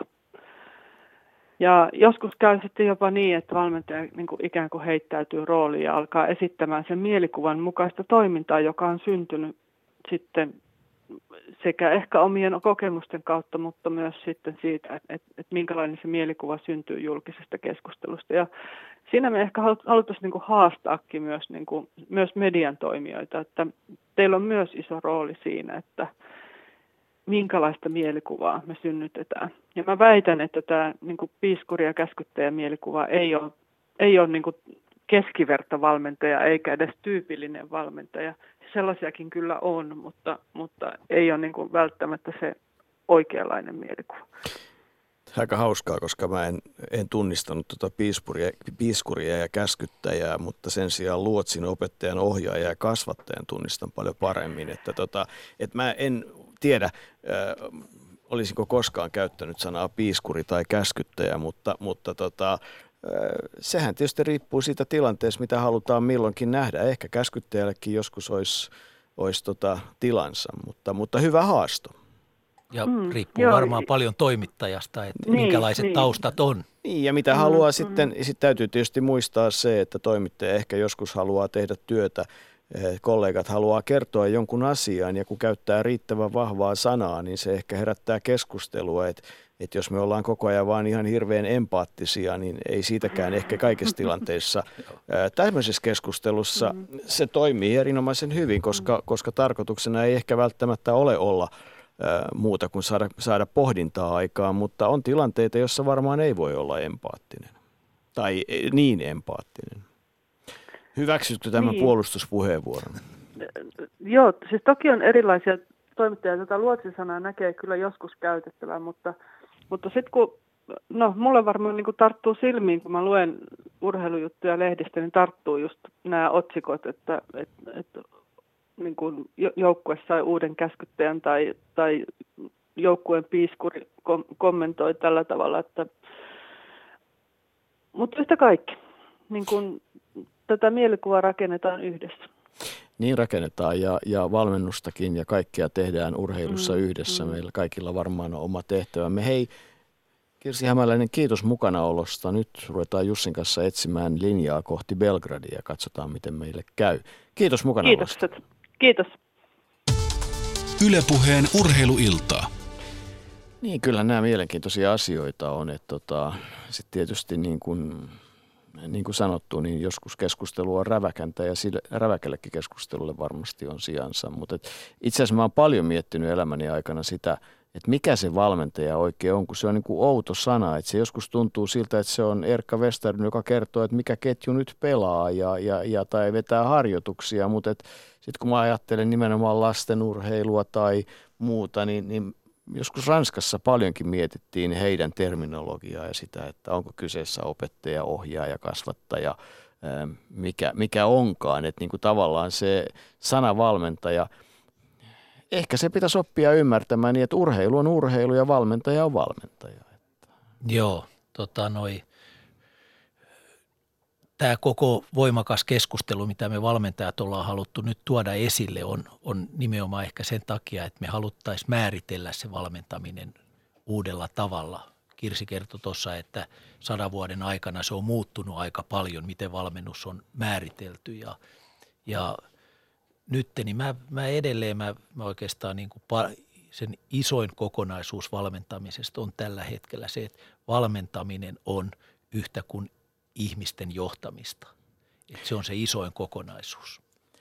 Jorma Kemppainen, olet siis Suomen urheiluiden valmennusjohtaja, mutta myös Suomen valmentajien puheenjohtaja ja tällä hetkellä mitä ilmeisimmin Belgradissa, mikä tarkoittaa, että et varmasti ole kuullut meidän keskustelua. Onko valmentajien todella ää, erityisesti ihmisten johtamista?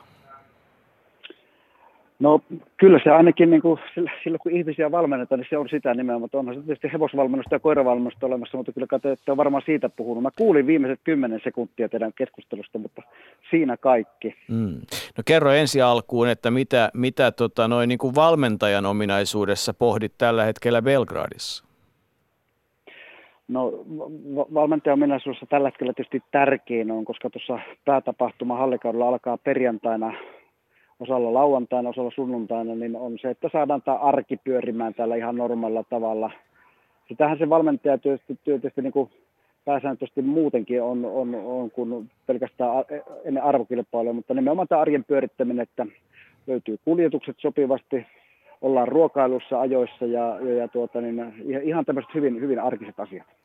Niin, eli sitä semmoista ihmisten auttamista, ihmisten ohjaamista ja olosuhteiden luomista, että et se on muutakin kuin sitä, että astu nyt kaksi senttiä lähemmäksi sitä lankkua ja ponnista vähän kovempaa, niinkö? No kyllä se juuri näin on, että ne, kyllä ne pitäisi tietysti selkeytymistä löytyä tuon tyyppiset asiat, että, mutta on ne tärkeitä ne asiat tietysti siinä ihan, ihan viimeisellä hetkellä, että kun sitä prosessia on lähdetty tuolta jo kauan sitten viemään, niin että ollaan, valmentaja on mukana siinä loppuun saakka, niin ilman muuta se on tärkeää myös nämä viimeisellä hetkellä, että tietysti olisi se vähän, vähän niin kuin karutilanne myös, että jos siinä lankun vieressä olisi kukaan katsomassa sillä hetkellä, kun urheilija on tekemässä viimeisiä suorituksia. Niin tämä valmentajan ja urheilijan yhteistyö ja se keskinäinen arvostus on niitä ydinkysymyksiä menestykseen. Yleisurheilussa näyttäisi tällä hetkellä mun silmin siltä, että, että on paljon nuoria, hyvin nuoria, hyvin potentiaalisia. Ihan hallikausikin on osoittanut sen menestyjiä, jotka on valmiit haastamaan jopa vanhempaa kansainvälistä kärkeä. Mitä se tarkoittaa urheiluliiton valmennuksen kehittämisen kannalta? Se on sillä tavalla tietysti rohkaisevaa, että niin nyt nämä uuden airuet niin kuin antaa sitä uskoa tietysti siihen, että ollaan, ollaan niin oikealla tiellä ja se, että niin, se on myöskin tullut osittain nuorten valmentajien ja, ja nuorekkaalla tavalla ajattelevien valmentajien ansiosta, että, että sillä tavalla tässä on niin uutta, uutta rohkeata otetta olemassa monella urheilijalla, mutta myöskin monella valmentajalla. Hmm. Onko tämä urheilijoiden ja valmentajien keskinäinen arvostus, niin onko se sun mielestä niin kuin selkeästi mittareilla menossa kuumempaan suuntaan? Eli että et niin kuin tavallaan ymmärretään nämä roolit paremmin ja paremmin? No mä uskoisin näin, että on. on että mä, oman näkökulman on tietysti vähän tämmöisen valmentajien työnantajan näkökulmasta. Ja, ja valmentaminenhan tietysti se on intohimo työtä ilman muuta. Se on, se on, se on heikosti palkattua se tehdään vapaaehtoisesti suurella sydämellä, mutta ja eikä varmaan niin kuin minkään arvostuslistan ihan kärkipäässä olevia ammattivalintoja ole, mutta mun mielestä niin kuin se on niin kuin tärkeämpää nyt ehkä tässä, että urheilijat ja valmentajat arvostavat sitoutunutta työtä kovin. Ja, ja tietysti kun tuossa on isoja rekrytointeja meilläkin tehty syksyllä, niin paljon haki valmentajia töihin ja oli, oli kiinnostuneita myöskin, myöskin toimimista, niin kuin, mikä meillä tietysti yleisurheilussa on aika uutta vielä, että toimitaan valmentajana ihan ammattilaisena. Niin, te teette yleisurheilun parissa ja urheiluliitossa on tehty aika rohkeita, isoja ja varmaan myös vaikeita ratkaisuja. Öö, onko, onko siinä joutunut pohtimaan sitä, sitä ihmisen palkkaamisen vaikeutta, kuinka paljon? No totta kai sitä aina, aina joutuu palkkaamaan ja tietysti se on valmentuminen muista aika paljon semmoista yrittämiseen, yrittäjän työhön niin kuin verrattavaa, verrattavaa toimintaa, että siinä yritetään aikansa ja siinä on tietyt projektit ja tietyt takalaudat ja tietyt määräajat olemassa ja siinä ja se tietysti pitää niin kuin yrittää saada, saada tulosta ja, ja sitten tietysti niin kuin, jos ei sitä toivottua tulosta ole ollut. Sitten keksitään jotakin muita ratkaisuja ja keksitään muita tehtäviä valmentajille. Ur- urheilijat tietysti vaihtuu jatkuvasti ja muuta, niin onhan tässä tätä vaihtoehtoja aina olemassa.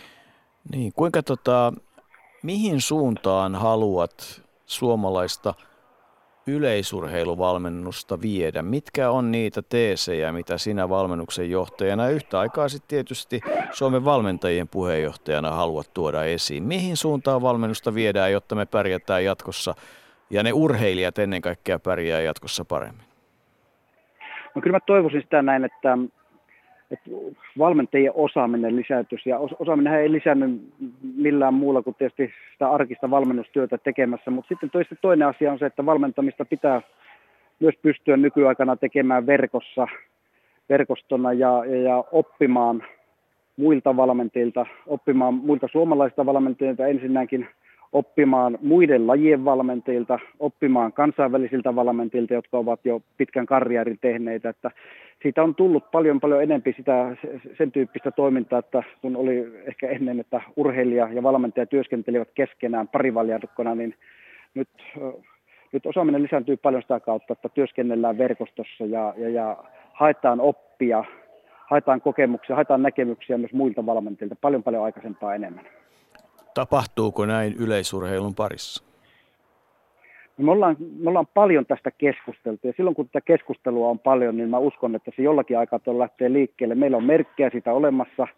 Meillä, meillä on, on tämmöisiä valmentajapiirejä olemassa, jotka tekevät jo hyvinkin tiivistä yhteistyötä, mutta se, että sen saa niin kuin tulostaululle vielä näkemään, näyttäytymään niin kuin myönteisellä tavalla, niin kyllä siihen vielä varmaan jonkun verran aikaa menee, mutta että niin, mä uskoisin näin, että niin tästä asiasta pystytään kahden vuoden päästä puhumaan paljon syvemmällä rinta ja, ja hyvin tuloksin. Mm.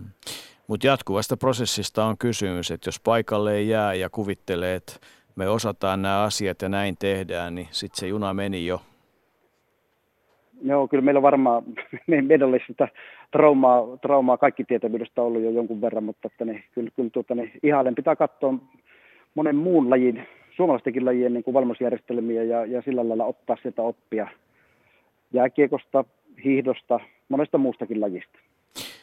Niin ja varmaan, varmaan se, ne samat lajit mielellään ottaa oppia siitä, että miten tulee tämmöisiä yllättäen suomalaisia pikajuoksijoita ja aitajuoksijoita ja naisseiväshyppäjiä ja pahusviekö kolmiloikkaajiakin, että Pertti Pousille terveisiä, että ennätys on vaarassa.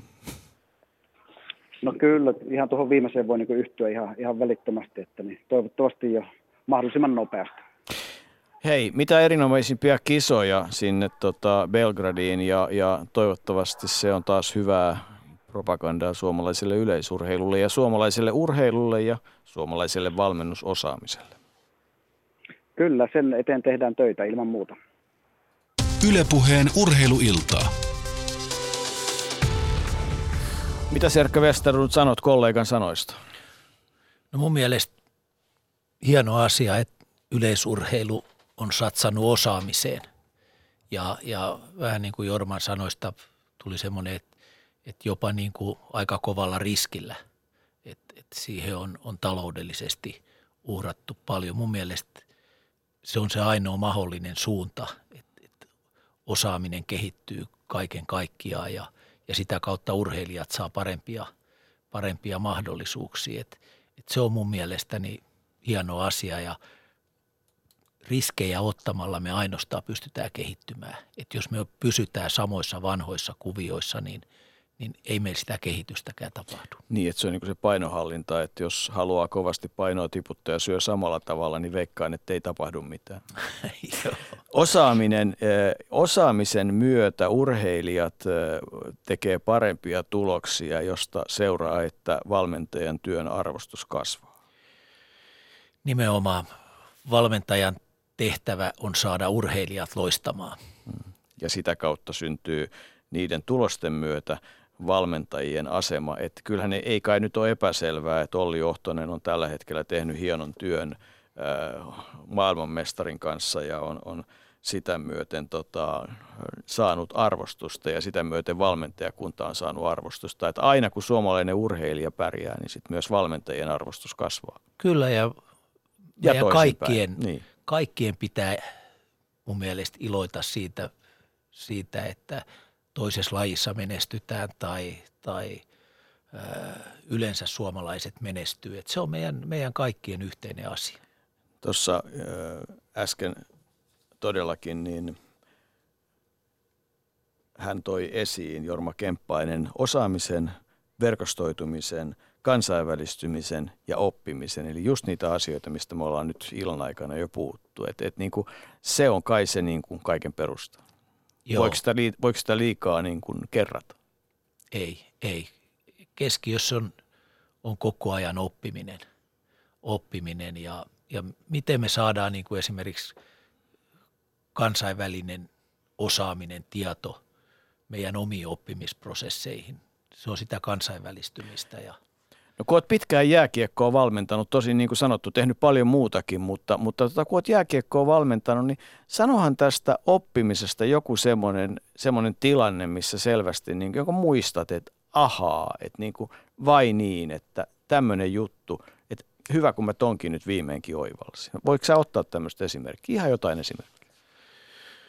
No kyllä mulla henkilökohtaisesti iso, iso oikein niin kuin iso steppi kehittymisessä niin, niin tapahtuu siirtymisessä tämmöisestä vähän niin kuin autoritäärisestä valmennuksesta lähemmäs sitä urheilijalähtöistä valmennusta, niin, niin Torinon olympiakisoissa ihan sen takia, että oli niin upeita urheilijoita, upeita johtajia jo joukkueessa, että, että, että mä ymmärsin sen, että, että siellä joukkueessa on ne voimavarat ja, ja jos me saadaan ne kaikki 25 pelaajaa ja sitten johtoryhmä siihen 15 ympärille, siinä on 40 ihmistä, saadaan ne voimavarat sieltä käyttöön ja ennen kaikkea tietenkin urheilijat, koska he tekevät sen pelaamisen siellä kentällä, niin, niin se on paljon enemmän kuin yhden päävalmentajan voimavarat. Se on, se on niin kuin moninkymmenkertaisesti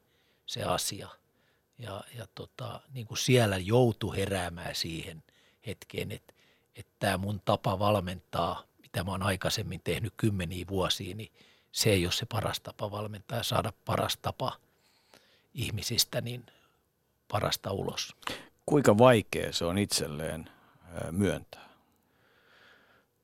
Tai no se, sitä myöntää se, vai onko se vain osa sitä prosessia? Se on niin kuin aika moni muukin asia. Se tapahtuu niin kuin pikkuhiljaa ja sitten tulee se hetki, kun sä niinku sen niinku oikein oot hoksaavina, että hei, näinhän tämä juttu menee. Miksi mä oon tätä aikaisemmin ymmärtänyt? Et, et, se tapahtuu niin vuosien ja vuosien aikana.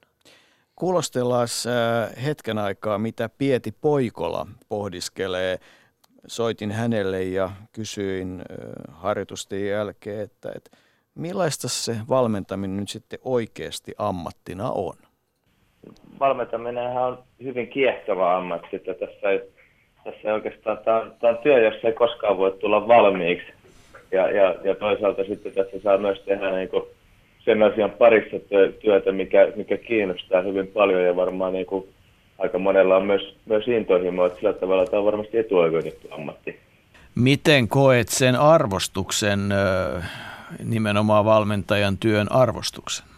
No toi on hyvä kysymys. Aika vaikea on sitä lähteä arvottamaan. Että tietysti mä en niin edes haluaisi nähdä sitä, sitä tuollaisena kysymyksenä, vaan mä haluaisin miettiä vaan, että miten mä itse koen ja miten mä itse arvostan omaa työtä. Ja kyllä mä niin arvostan tätä hyvinkin korkealle, että tässä, tässä saa toimia ihmisten kanssa, jotka on isolla tunteella liikkeellä. Ja, ja varmasti mun mielestä valmentajan arvostus, ammattiarvostus on noussut viime aikoina. Että kyllähän aika paljon puhutaan ja isoissa joukkueissa niin puhutaan, että on, on vaikka se Murihan joukkue tai, tai että kyllähän siitä koko ajan puhutaan enemmän ja enemmän. Että en, mä niin kuin, en mä nyt voi sanoa, että ei valmennusta ainakaan arvostettaisi. Niin, siis siinä on tietysti tapahtunut aika iso muutos viimeisen vuosikymmenten aikana, kun ilmeisesti yhtä lailla kuin urheileminen hyväksytään ammatiksi, niin myös valmentaminenkin tällä hetkellä jo hyväksytään selkeästi ammatiksi, arvostettavaksi ammatiksi. Kyllä se näin on, että, että varmasti var, Suomessa vähän tullaan jäljessä, että kyllä mä muistan vielä kolme-neljä vuotta sitten, kun mä kerroin, että mä valmennan koripalloa, niin jatkokysymys oli, että, että mitä sä teet työksessä. Että sen sijaan sitten taas jos reissaa ulkomaille ja sanoo, että koripallovalmentaja, niin saman tien tulee, että, että vau, että sehän on kova juttu. Että kyllä me varmaan Suomessa ehkä se arvostus ei ole niin korkealla kuin jossain, jossain todellisissa urheilumaissa. Olet valmentanut ulkomailla ja, ja olet myös kokenut sen, mikä, mikä valmentajille joskus tulee vastaan, eli että työsuhde loppuu. Kuinka paljon se kirpasee? tietysti riippuu tapauksesta. Että, että sen kerran kun mä oon saanut potkut, niin se ei kirpassut juuri ollenkaan, koska mä koin, että olin täysin väärässä ympäristössä ja, ja mä en pystynyt siellä valmentamaan sillä tavalla, kun mä olisin halunnut, mutta, mutta totta kai se herättää ajatuksia siitä, että onko mä riittävän hyvä tässä. Ja, ja siinä on itsetunto varmuudella koetuksella, varsinkin riippuen siitä, että minkälaista, jos siinä joutuu lukemaan otsikoita, että valmentajan epäonnistunut, sitäkään mulla ei ollut, että mä oon kyllä hyvin, on onnistunut, ollut aika niin kuin, tarkoituksellisestikin tehnyt sitä, että en ole kyllä ihan hirveästi lukenut sitä, että mitä meidän joukkueesta kirjoitetaan tai mitä minusta kirjoitetaan. Ja varsinkin vieraassa maassa, niin en edes ymmärtänyt kieltä riittävän hyvin, mikä varmaan osa syy, miksi mä sainkin sieltä lähteä. Jos valmentamisen yhteydessä puhutaan niinkin hienosta sanasta kuin filosofia niin, tai jotain sen suuntaista, niin miten sä määrittelisit sitä omaa filosofiaa? Mitä tavoittelet sillä valmentamisella? No, toi oli hyvä tuo johdanto tuossa, että en oikeastaan niin kuin, ihan ensimmäinen kysymys, tai ensimmäinen asia on se, että kyllä mä tässä edellä, niin kauan kuin varmaan kun mä valmennan, niin mä haen sitä omaa filosofiaa ja, ja, ja se koko ajan kehittyy ja kyllä mä jotenkin ehkä itsekä, itsekäs lähtökohta mulla valmentamisessa on se, että mä koen, että se on mulle työkalu itseni kehittämiseen.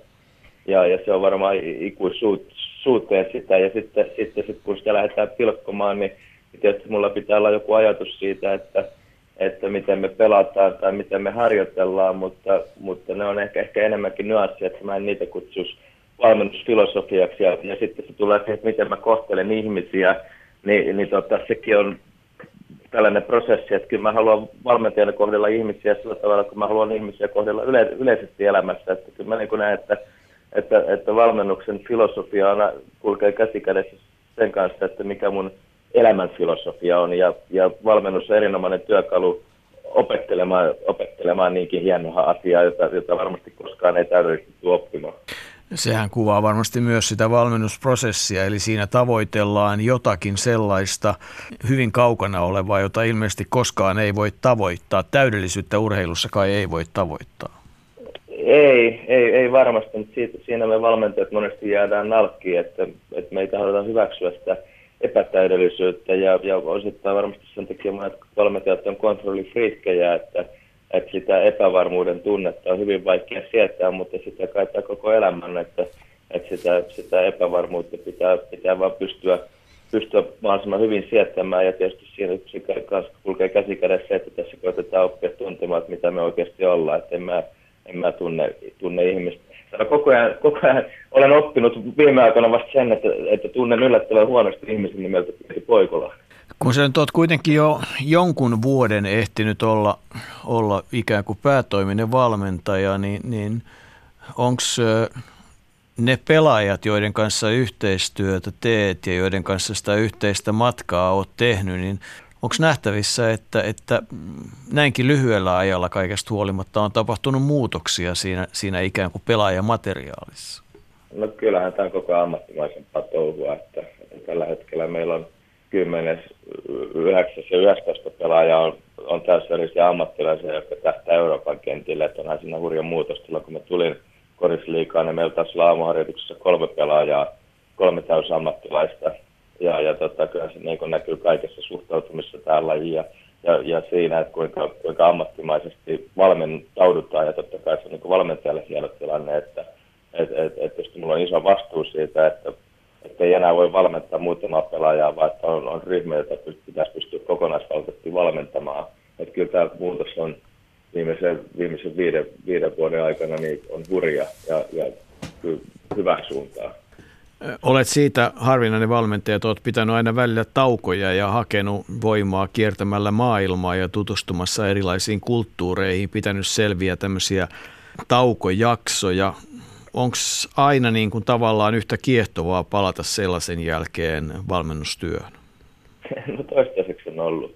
Että kyllä, että ehkä se pohjaa siihen, että, että mä koen, että, että valmentaminen on aika hyvä työkalu niin kuin jäsenellä sitä tai, tai toteuttaa sitä, mitä on oppinut. Ja sitten taas mä niin kuin koen, että noilla silloin kun ei ole, ei ole sitä joka päivästä velvoitetta, niin on aikaa opiskella elämää ja, ja opiskella niin kuin omaa oppia tuntemaan itseään paremmin ja, ja, ja mitä paremmin tuntee itsensä, niin sitä, sitä paremmin pystyy myös auttaa muita, muita tässä niin kuin pelaajia kasvamaan. Ja kyllähän tietysti, tietysti meidän tehtävä opettaa lajitaitoja, mutta kyllä meidän tehtävä myös opettaa henkisiä taitoja. Ja henkisten, henkisten taitojen opet, niin se kulkee käsi kädessä. Ja se opettaminen on aika haastavaa, jos, se, jos ei tunne itseään. Ja kyllä mulla on aina tullut tosi hienoja oivalluksia. Tai omasta mielestä hienoja oivalluksia. Ja, ja on, niin sillä tavalla se on kyllä lisännyt mun motivaatiota, että aina kun on tullut takaisin, on ollut kova polte valmentaa, koska on ollut niitä oivalluksia, mitä sitten on kokenut, että pystyy, pystyy paremmin jakamaan pelaajille. Suositteletko uranvalintaa? No, no siis sanotaan, että suosittelen aika tarkasti pohtimaan, että onko se oikea uravalinta. Että, että, että kyllähän tässä niin kuin, tämä sopii varmasti ihmisille, jotka on täydellisiä lajifriikkejä. Sellainen mä en ehkä ole, mutta että on kyllä hyvin kiinnostunut tästä lajista. Mutta sitten tämä myös sopii ihmisille, jotka, jotka tota, haluaa, haluaa tutustua tai haluaa oppia tuntemaan ihmisten, ihmisten toimintaa. Ja, ja onhan tämä niin tosi kiehtova laji, mutta sitten toisaalta tähän, tähän myös niin pitää oppia sieltä epävarmuutta, että esimerkiksi se, että, että, että, valment, että se kuuluu tähän touhuun, että valmentajat voi saada, voi saada potkut ihan vaikka sen takia, että sponsorit on sitä mieltä, että valmentajan kuuluu saada potkut, mutta sitten toisaalta sen jälkeen valmentaja pitää kohdella reilusti, että pitää myös kertoa se ääne, että minkä takia, minkä takia, tota, minkä takia se epävarmuus liittyy tähän ja toisaalta sitten pitää pitää huolta siitä, että, että toimitaan, toimitaan sopimuksia työsuhdelain mukaisesti, mutta että kyllä tämä on, kyllä tämä on hieno ammatti ja ja, ja, mutta todella kuluttava ja todella vaativa, ja, mutta parhaimmillaan myös erittäin palkitseva. Ylepuheen urheiluiltaa. Siinä Erkka Westerlund hiukan nuorempi kollega Pieti Poikola, joka kuitenkin on muutamankin koripallon Suomen mestaruuden voittanut ja ollut Tanskan maajoukkueen päävalmentajana ja käynyt Islannissa ja, ja tutkii elämää. Mitä saat kiinni hänen ajatuksestaan? No oli hieno, hieno huomata se, se tuli mun mielestä ihan suor, suorina sanoina monta kertaa, tämä itsensä kehittäminen, itsensä tunteminen, mutta rivien välistä voi, voi lukea niin kuin todella paljon, että, että on esimerkiksi käynyt eri paikoissa ja, ja haluaa oppia koko ajan lisää.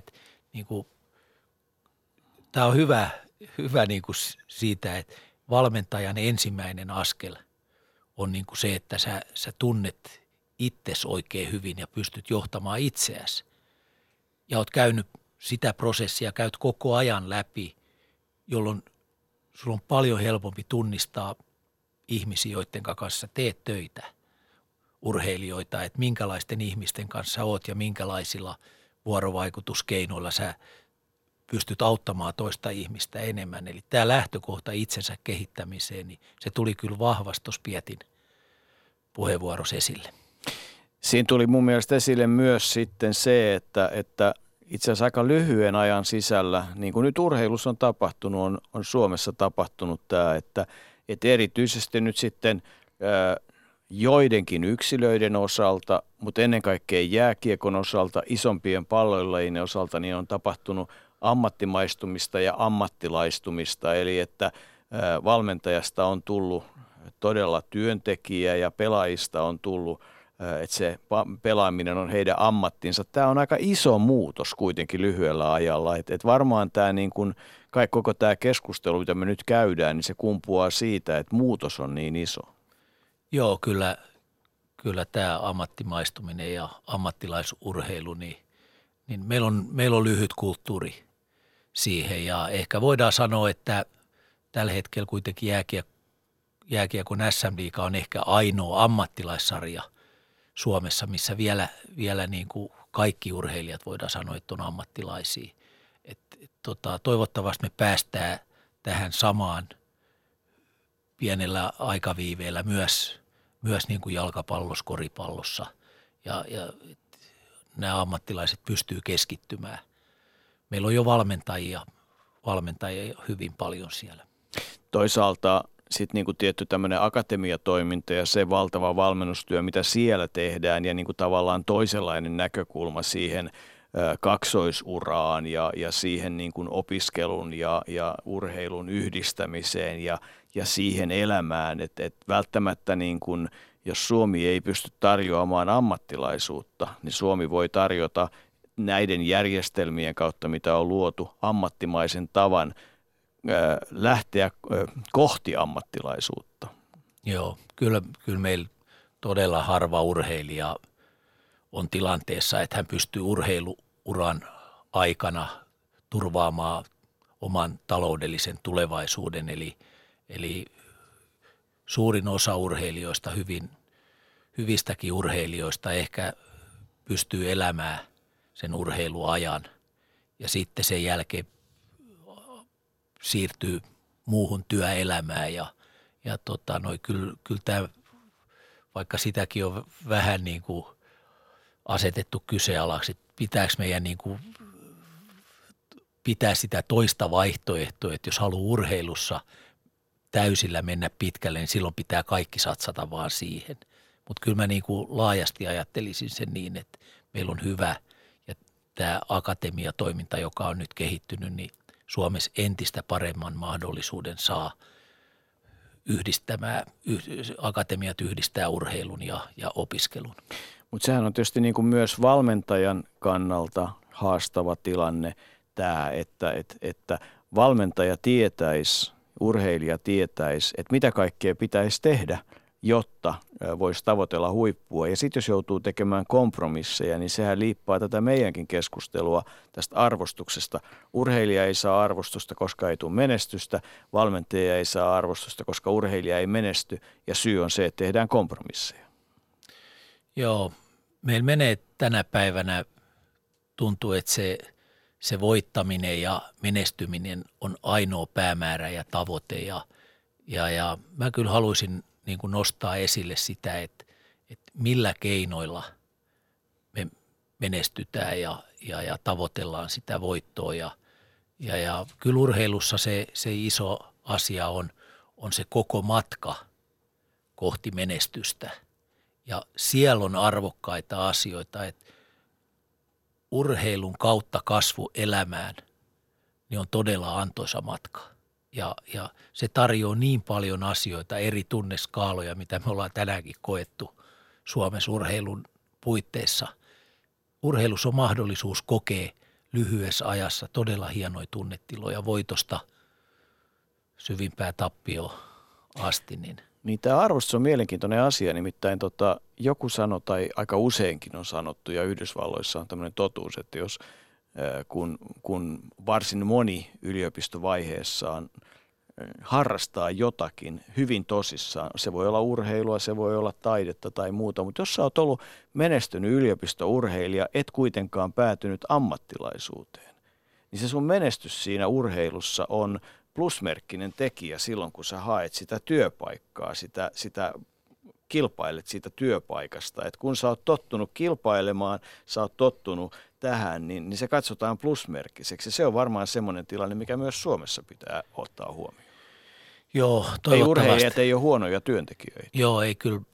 Toivottavasti me sitäkin asiaa pystytään jatkossa niin kuin tuomaan paremmin esille, että, että kun tässä on kysymys oppimisesta ja, ja jos urheilus pääsee pitkälle ja elää urheilun kanssa, niin siinä, siinä niin kuin joutuu elämään sen oppimisen ja kehittymisen kanssa koko ajan – ja se on vaatimus tämän päivän työelämässäkin. Eli, eli mun mielestä tosi tärkeää, että se arvostus tulisi muualtakin kuin pelkistä voitoista. Että me osattaisiin arvostaa sitä, kun sitä matkaa, matkaa tehdään, sitä osaamista, miten me, me mennään huipulle.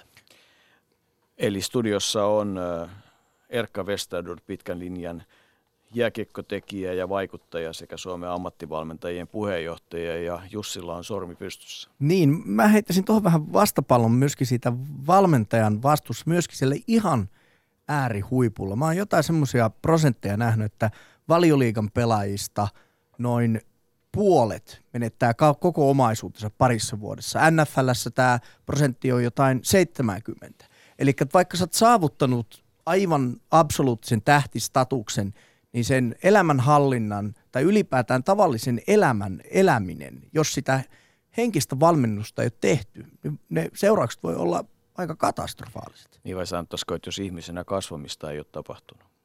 Niin, Joo. ei ole valmennettu. Jos, ei ole val, jos on valmen, vain valmennettu menestymään ja pärjäämään ja voittamaan ja, ja ansaitsemaan oman paikkansa superliigassa, mitä sen jälkeen? Joo. Siinä mielessä just tämä tämmöinen holistinen lähtökohta, että, että tässä autetaan ihmistä kokonaisvaltaisesti, niin ne on just niitä arvokkaita asioita, ettei, ettei kävisi näin, vaikka on menestynyt urallaan hyvin ja, ja jopa taloudellisesti loistavassa tilanteessa, niin sitten yhtäkkiä onkin ihan Ja kukaan ei ole urheilija niin kuin ikuisesti. Et, et Joo. jokaisen urheilijan ura päättyy joskus. Niin, mutta, mutta tota, se prosessi, kasvamisprosessi ei pääty ikinä, jos sitä oikein viedään eteenpäin. Mutta hei, kuulostellaan vielä, mitä tota, kokenut kollega tässä tilanteessa, ää, viisaampi vanhempi valtiomies, jolla 40 vuoden ammattivalmentajan kokemus on taustallaan. Eli, eli tällä hetkellä HIFK on jalkapallon veikkausliigan joukkueen valmentaja Antti Muurinen, joka tietysti on ehtinyt kokea Euroliigaa ja kokea HJK-mestaruuksia ja kokea maajoukkueen valmentajan ilot ja surut, mutta niin kuin sanottu, tällä hetkellä tekee tätä työtä. No kyllähän se on, voisi sanoa oikeastaan, että se on, se on maailman paras ammatti, maailman ihanin ammatti, mutta sitten se on kyllä käänteisesti myöskin maailman inhottavin ammatti ja, ja, ja sitten kun niitä tappioita tulee ja menestystä ei tule ja muuta, niin sä petät fanit, sä petät pelaajat, sä tunnet itsesi ihan, ihan, ihan niin kuin hylkiöksi. Eli, eli kyllä niin kuin hyvin laajalla skaalalla mennään. Eli valmentaminen tarjoaa kokemuksia niin kuin laidasta laitaa noin, noin mielen kannalta. No kyllä se näin on ja, ja, ja, ja voin sanoa tietysti sen, että vaikka, vaikka joskus ehkä jotkut ajattelee, että valmentaja ei ole tehnyt kaikkea tai ei mieti tarkkaan asioita, mitä, mitä niin kuin pelaajille toteuttaa ja, ja heitä edellyttää, niin kyllä, kyllä valmentajat varmaan on sellaisessa kurimuksessa hyvin pitkälle, että eh, se harjoitus kun loppuu ja, ja tuota, valmentaja pääsee kotiin, niin kyllä siinä usein mietitään jo seuraavaa harjoitusta, seuraavaa peliä ja se on niin kuin ammattina sellainen, että se ei tosiaan silloin kun sen pukukopin ovi sulkeutuu, niin se ei niin kuin päästä sulkeudu. Että se on aika, aika se, se vie ihmisen lähes kokonaan. Näin ei saisi tietenkään olla ja harva sitä myöntää, mutta, mutta, mutta se, se on kiinnostavaa. Se on, se on niin kuin, jos sä saat menestystä varsinkin maistaa, niin sä haluat entistä enemmän ja, ja, ja sulla on aina niin kuin, tavallaan motivaatio pelata siitä voitosta. Ja, ja kyllä mä itse olen ollut esimerkiksi valmentaja, että jos me, jos me tänä sunnuntaina ollaan voitettu Suomen mestaruus, niin, niin pojillahan alkaa usein pitkäaikaiset juhlat, niin kyllä mä seuraavana päivänä jo mietin, mietin että millainen joukkue meillä tulee olemaan seuraavana vuonna. Että et, et, tota, kyllä, kyllä se aina niin kuin sellainen niin kuin huoli ja, ja, ja, ja katse niin kuin eteenpäin on, ettei hirveästi niin kuin kannata jäädä paikoille ja miettiä sitä, että mitä on siellä takapuolella, vaan aina pitäisi se kuitenkin fanit ja seurajohto ja kaikki haluaa, että se menestys tulee taas sitten seuraavanakin vuonna. Kuinka kauan Antti Muurinen katsot, että olet valmentanut työksesi? No, mä, oon, mä oon tehnyt sitä vuodesta 87 syksystä lähtien ja, ja, ja, tota, ja on, on tietysti siinä onnellisessa asemassa ollut, että et, et on saanut näin kauan tätä tehdä. Tai sitten joku voisi sanoa, että valitettavasti. Eli, eli kyllähän siinä on niitä iskuja tullut välillä vyön alle ja, ja, ja välillä, välillä äh, joka paikkaan, niin kuin tuossa alkukaneeteissa mainittiin hyvällä tavalla, niin kyllä mediafanit, kannattajat, äh, ky, kyllä siellä on, kyllä siellä nostetaan välillä jalustalle, mutta kyllä sieltä tosi nopea pudotaan myöskin, myöskin alas, että et, tota, mutta kyllä mä oon tästä nauttinut kaikesta huolimatta ja tämä on ollut huippuammatti. 30 vuoden valmentajan ura ammatikseen. Mistä asti olet ylpeänä uskaltanut sanoa, kun joku kysyy ammattiasi, että olen jalkapallovalmentaja? No, totuushan on, että silloin alkuvuosina, kun, kun johonkin jossa ammattia nyt kysytään, niin mä sanon, että mä oon, mä oon valmentaja tai päävalmentaja tai jalkapallovalmentaja, niin aina mut kysyttiin uudelleen, että mikä se toi tollainen ammatti on. Ja, ja, ja tota, niin se meni. Tänä päivänä ehkä, ehkä se on niinku selkeämpää. Ja, ja tota, mutta et, kyllä mä sen jälkeen, kun mä ää, aloitin Lahden kuusisissa päätoimisena valmentajana, niin kyllä mä sitä aika ylpeänä on niin kuin kantanut. Ja, ja kuitenkin täytyy näin jälkeenpäin todeta, jälkeenpäin sieltä saakka, että tota, ää, nämä sopimukset on, yleensä valmentajalla yksi vuosi, kaksi vuosi. Jossain kohtaa on voinut kolme vuoden sopimus ollut. Et mä aina kysyn, kysyn monilta ihmisiltä, jotka on niin sanotussa kunnon töissä, että, että olisitteko se valmis tekemään niin kuin määräaikaisen yhden vuoden tai kahden vuoden sopimuksen. Ja sen jälkeen työnantaja antaa teille niin kuin potkun pyllyyn ja sanoo, että me sitten mihin huvittaa. Eli, eli tavallaan sun on joka sopimuksessa, joka seurassa aina näytettävä sillä omalla työlläsi, että sä pystyt olemaan odotusten arvoinen tai muuten sulle tulee lähtö. Ja kuitenkin tämä on siitä niin erikoista työtä, että ne pelaajat pelaa siellä kentällä. Että sä pystyt tietysti vaikuttaa palavereissa, harjoituksissa, kaikissa siihen, siihen, mikä on se yhteinen nuotitus ja sävellys, mutta sitten kuitenkin, että mikä päivä pelaajalla, onko pela, vaimohan haukkunut pelaajan kotona tai onko se vähän kuumeinen tai flunssainen tai jotain muuta. Et se on niin moninainen tämä ammatti sitten niin kaiken kaikkiaan, että et haluan aina nostaa pelaajan keskiöön, me valmentajat ollaan auttamassa pelaajaa, että pelaajat ei ole meitä varten, me valmentajat ollaan pelaajia varten. Se on musta niin kuin aina ymmärrettävä. No se kai on se kaiken pohja, mutta kuvasit tuossa varmaan myös sen yhteiskunnan, mihin kaikki on menossa, että ei enää ole sitä valtion pitkää leipää tai jotain muuta. Että maailma muuttuu siihen, että sun pitää kaiken aikaa olla kilpailussa mukana. Että et siinä mielessä aika niin kuin moderni tilanne kai voi sanoa, mutta Antti Muurinen, sitä, miten sitä valmentajan työtä miten sitä saataisiin, miten sen arvostusta voitaisiin kasvattaa? Ihan ensimmäinen asia, mikä tulee spontaanisti pikaisesti meille on se, että valmentajakunnan pitää arvostaa toinen toisiaan. Et, et, et siis ne, jotka, jos nyt puhutaan vaikka jalkapallosta tässä kohtaa, niin, niin jos, jos mulla on ollut, ollut sellaisia herroja kuin Martti Kuusela tai Jukka Vakkila tai Jyrki Heliskoski tai moni moni muu, muu todella ihannoimani valmentaja suuruus, niin tänä päivänä, niin kuin sanoit, niin joka työpaikalla vaaditaan tulosta ja muut, mutta et,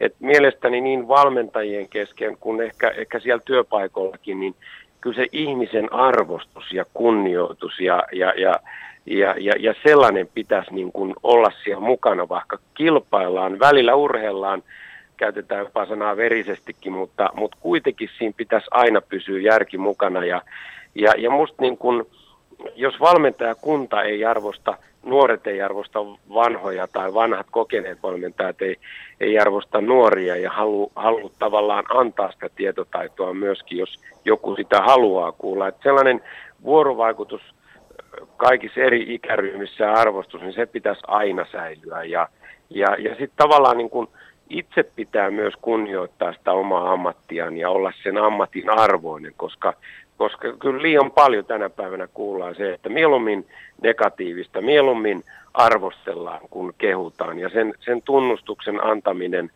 on, on meidän kansakunnalle jotenkin kamalan vaikeaa. Niin, kun urheilulla menee paremmin, valmentajilla menee paremmin, kun jalkapallolla menee paremmin, myös jalkapallovalmentajalla menee paremmin, että tämä kai on sitä, mitä se yhteistyö tarkoittaa. Kyllä se sitä tarkoittaa ja kyllä tietysti täytyy ottaa sitten ne huonot päivät ja ne tappiot ja, ja, ja, ja sitten pitää niin kuin aina ajatella, että se seuraava päivä on parempi ja nekin pitää kestää, koska usein, usein joukkue on sellainen kuin se huonoin pelaaja ja ja, ja musta niin kuin molempia pitää, voittoja on helppo ottaa vastaan ja on kiva niin kuin vähän patsastellakin, mutta sitten pitää myös tietää se, että kun niitä tappioita tulee, niin, niin miten silloin käsitellään joukkuetta, miten silloin käsitellään ihmistä, tai siellä työpaikoilla, niin miten se pomo puhuttelee alaisia tai muuta. Että nämä on, se, se ihmiskäsittely, se on sitä juttua hyvin pitkälle. Sitähän se on.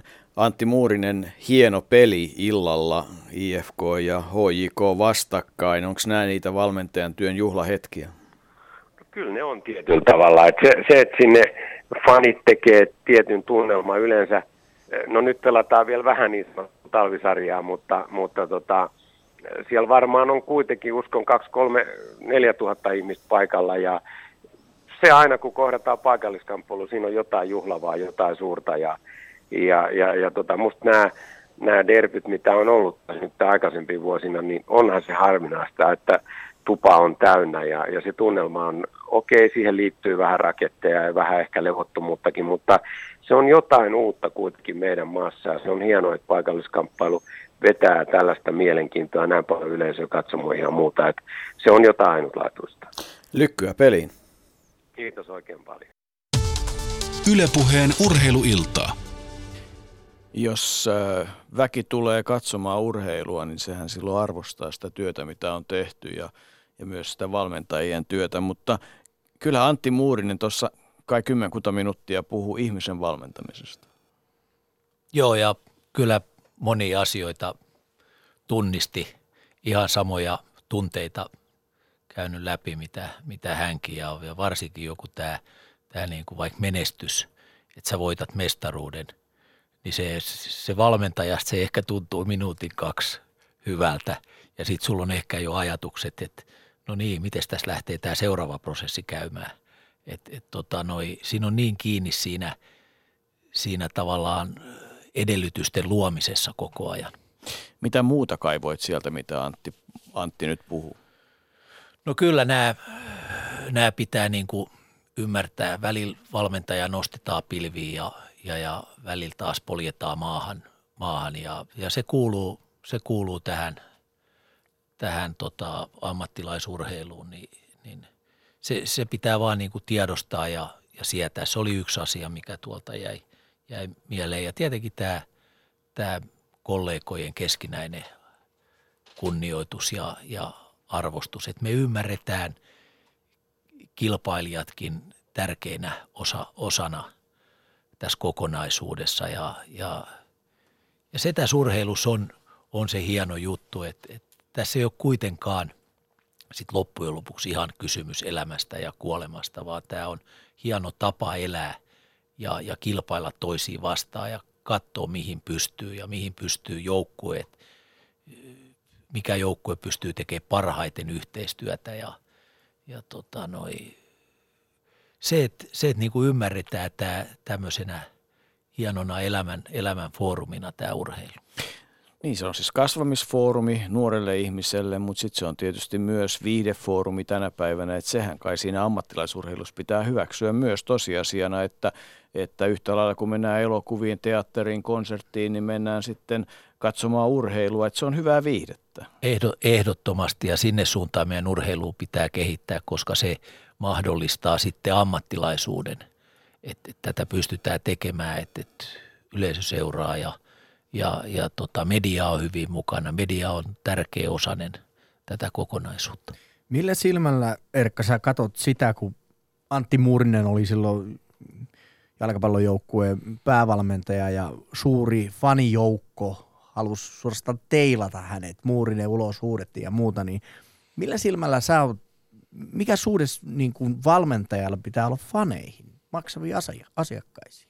No kyllä, kyllä tätä sitten, tässä autetaan urheilijaa, mutta, mutta kyllähän se on sitten se meidän, meidän tavallaan asiakas tässä, että et tota, meidän pitää – tehdä myös semmoista viihdettä, semmoista urheilua, että, että se herättää tunteita ja, ja ihmiset on kiinnostuneita. Tietenkin tämän voimakkaana someaikana niin, niin yksittäiset mielipiteet nousee joskus aika voimakkaasti, mun mielestä niin kuin liian voimakkaasti esiin. Ja jos niitä väärin luetaan, niin siellä kyllä pahoittaa, pahoittaa mielensä monta kertaa. Ja mun mielestä sä sanoit hyvin, että monologista dialogiin, niin – se, mikä niin kuin monia fania raivostuttaa, on sitten kun menee huonosti, niin, niin yhtäkkiä siitä valmentajasta ja faneista, ne, ne on niin kuin napit vastakkain. Et, et, et silloin tulee se, se hetki, jolloin pitäisi itse asiassa lisätä sitä tiedonvaihtoa joukkueen ja, ja fanien välillä. Just näin se menee. Oikeastaan se on kaikkien toimintaryhmien välillä näin, että kun tulee ne hankalat paikat, niin se, se vuorovaikutus pitää lisääntyä. Ja ehkä tämä kehitys johtaa koko ajan enemmän ja enemmän myös siihen, että, että kun nämä välineet kehittyy, että tämä mahdollistuu koko ajan paremmin ja paremmin.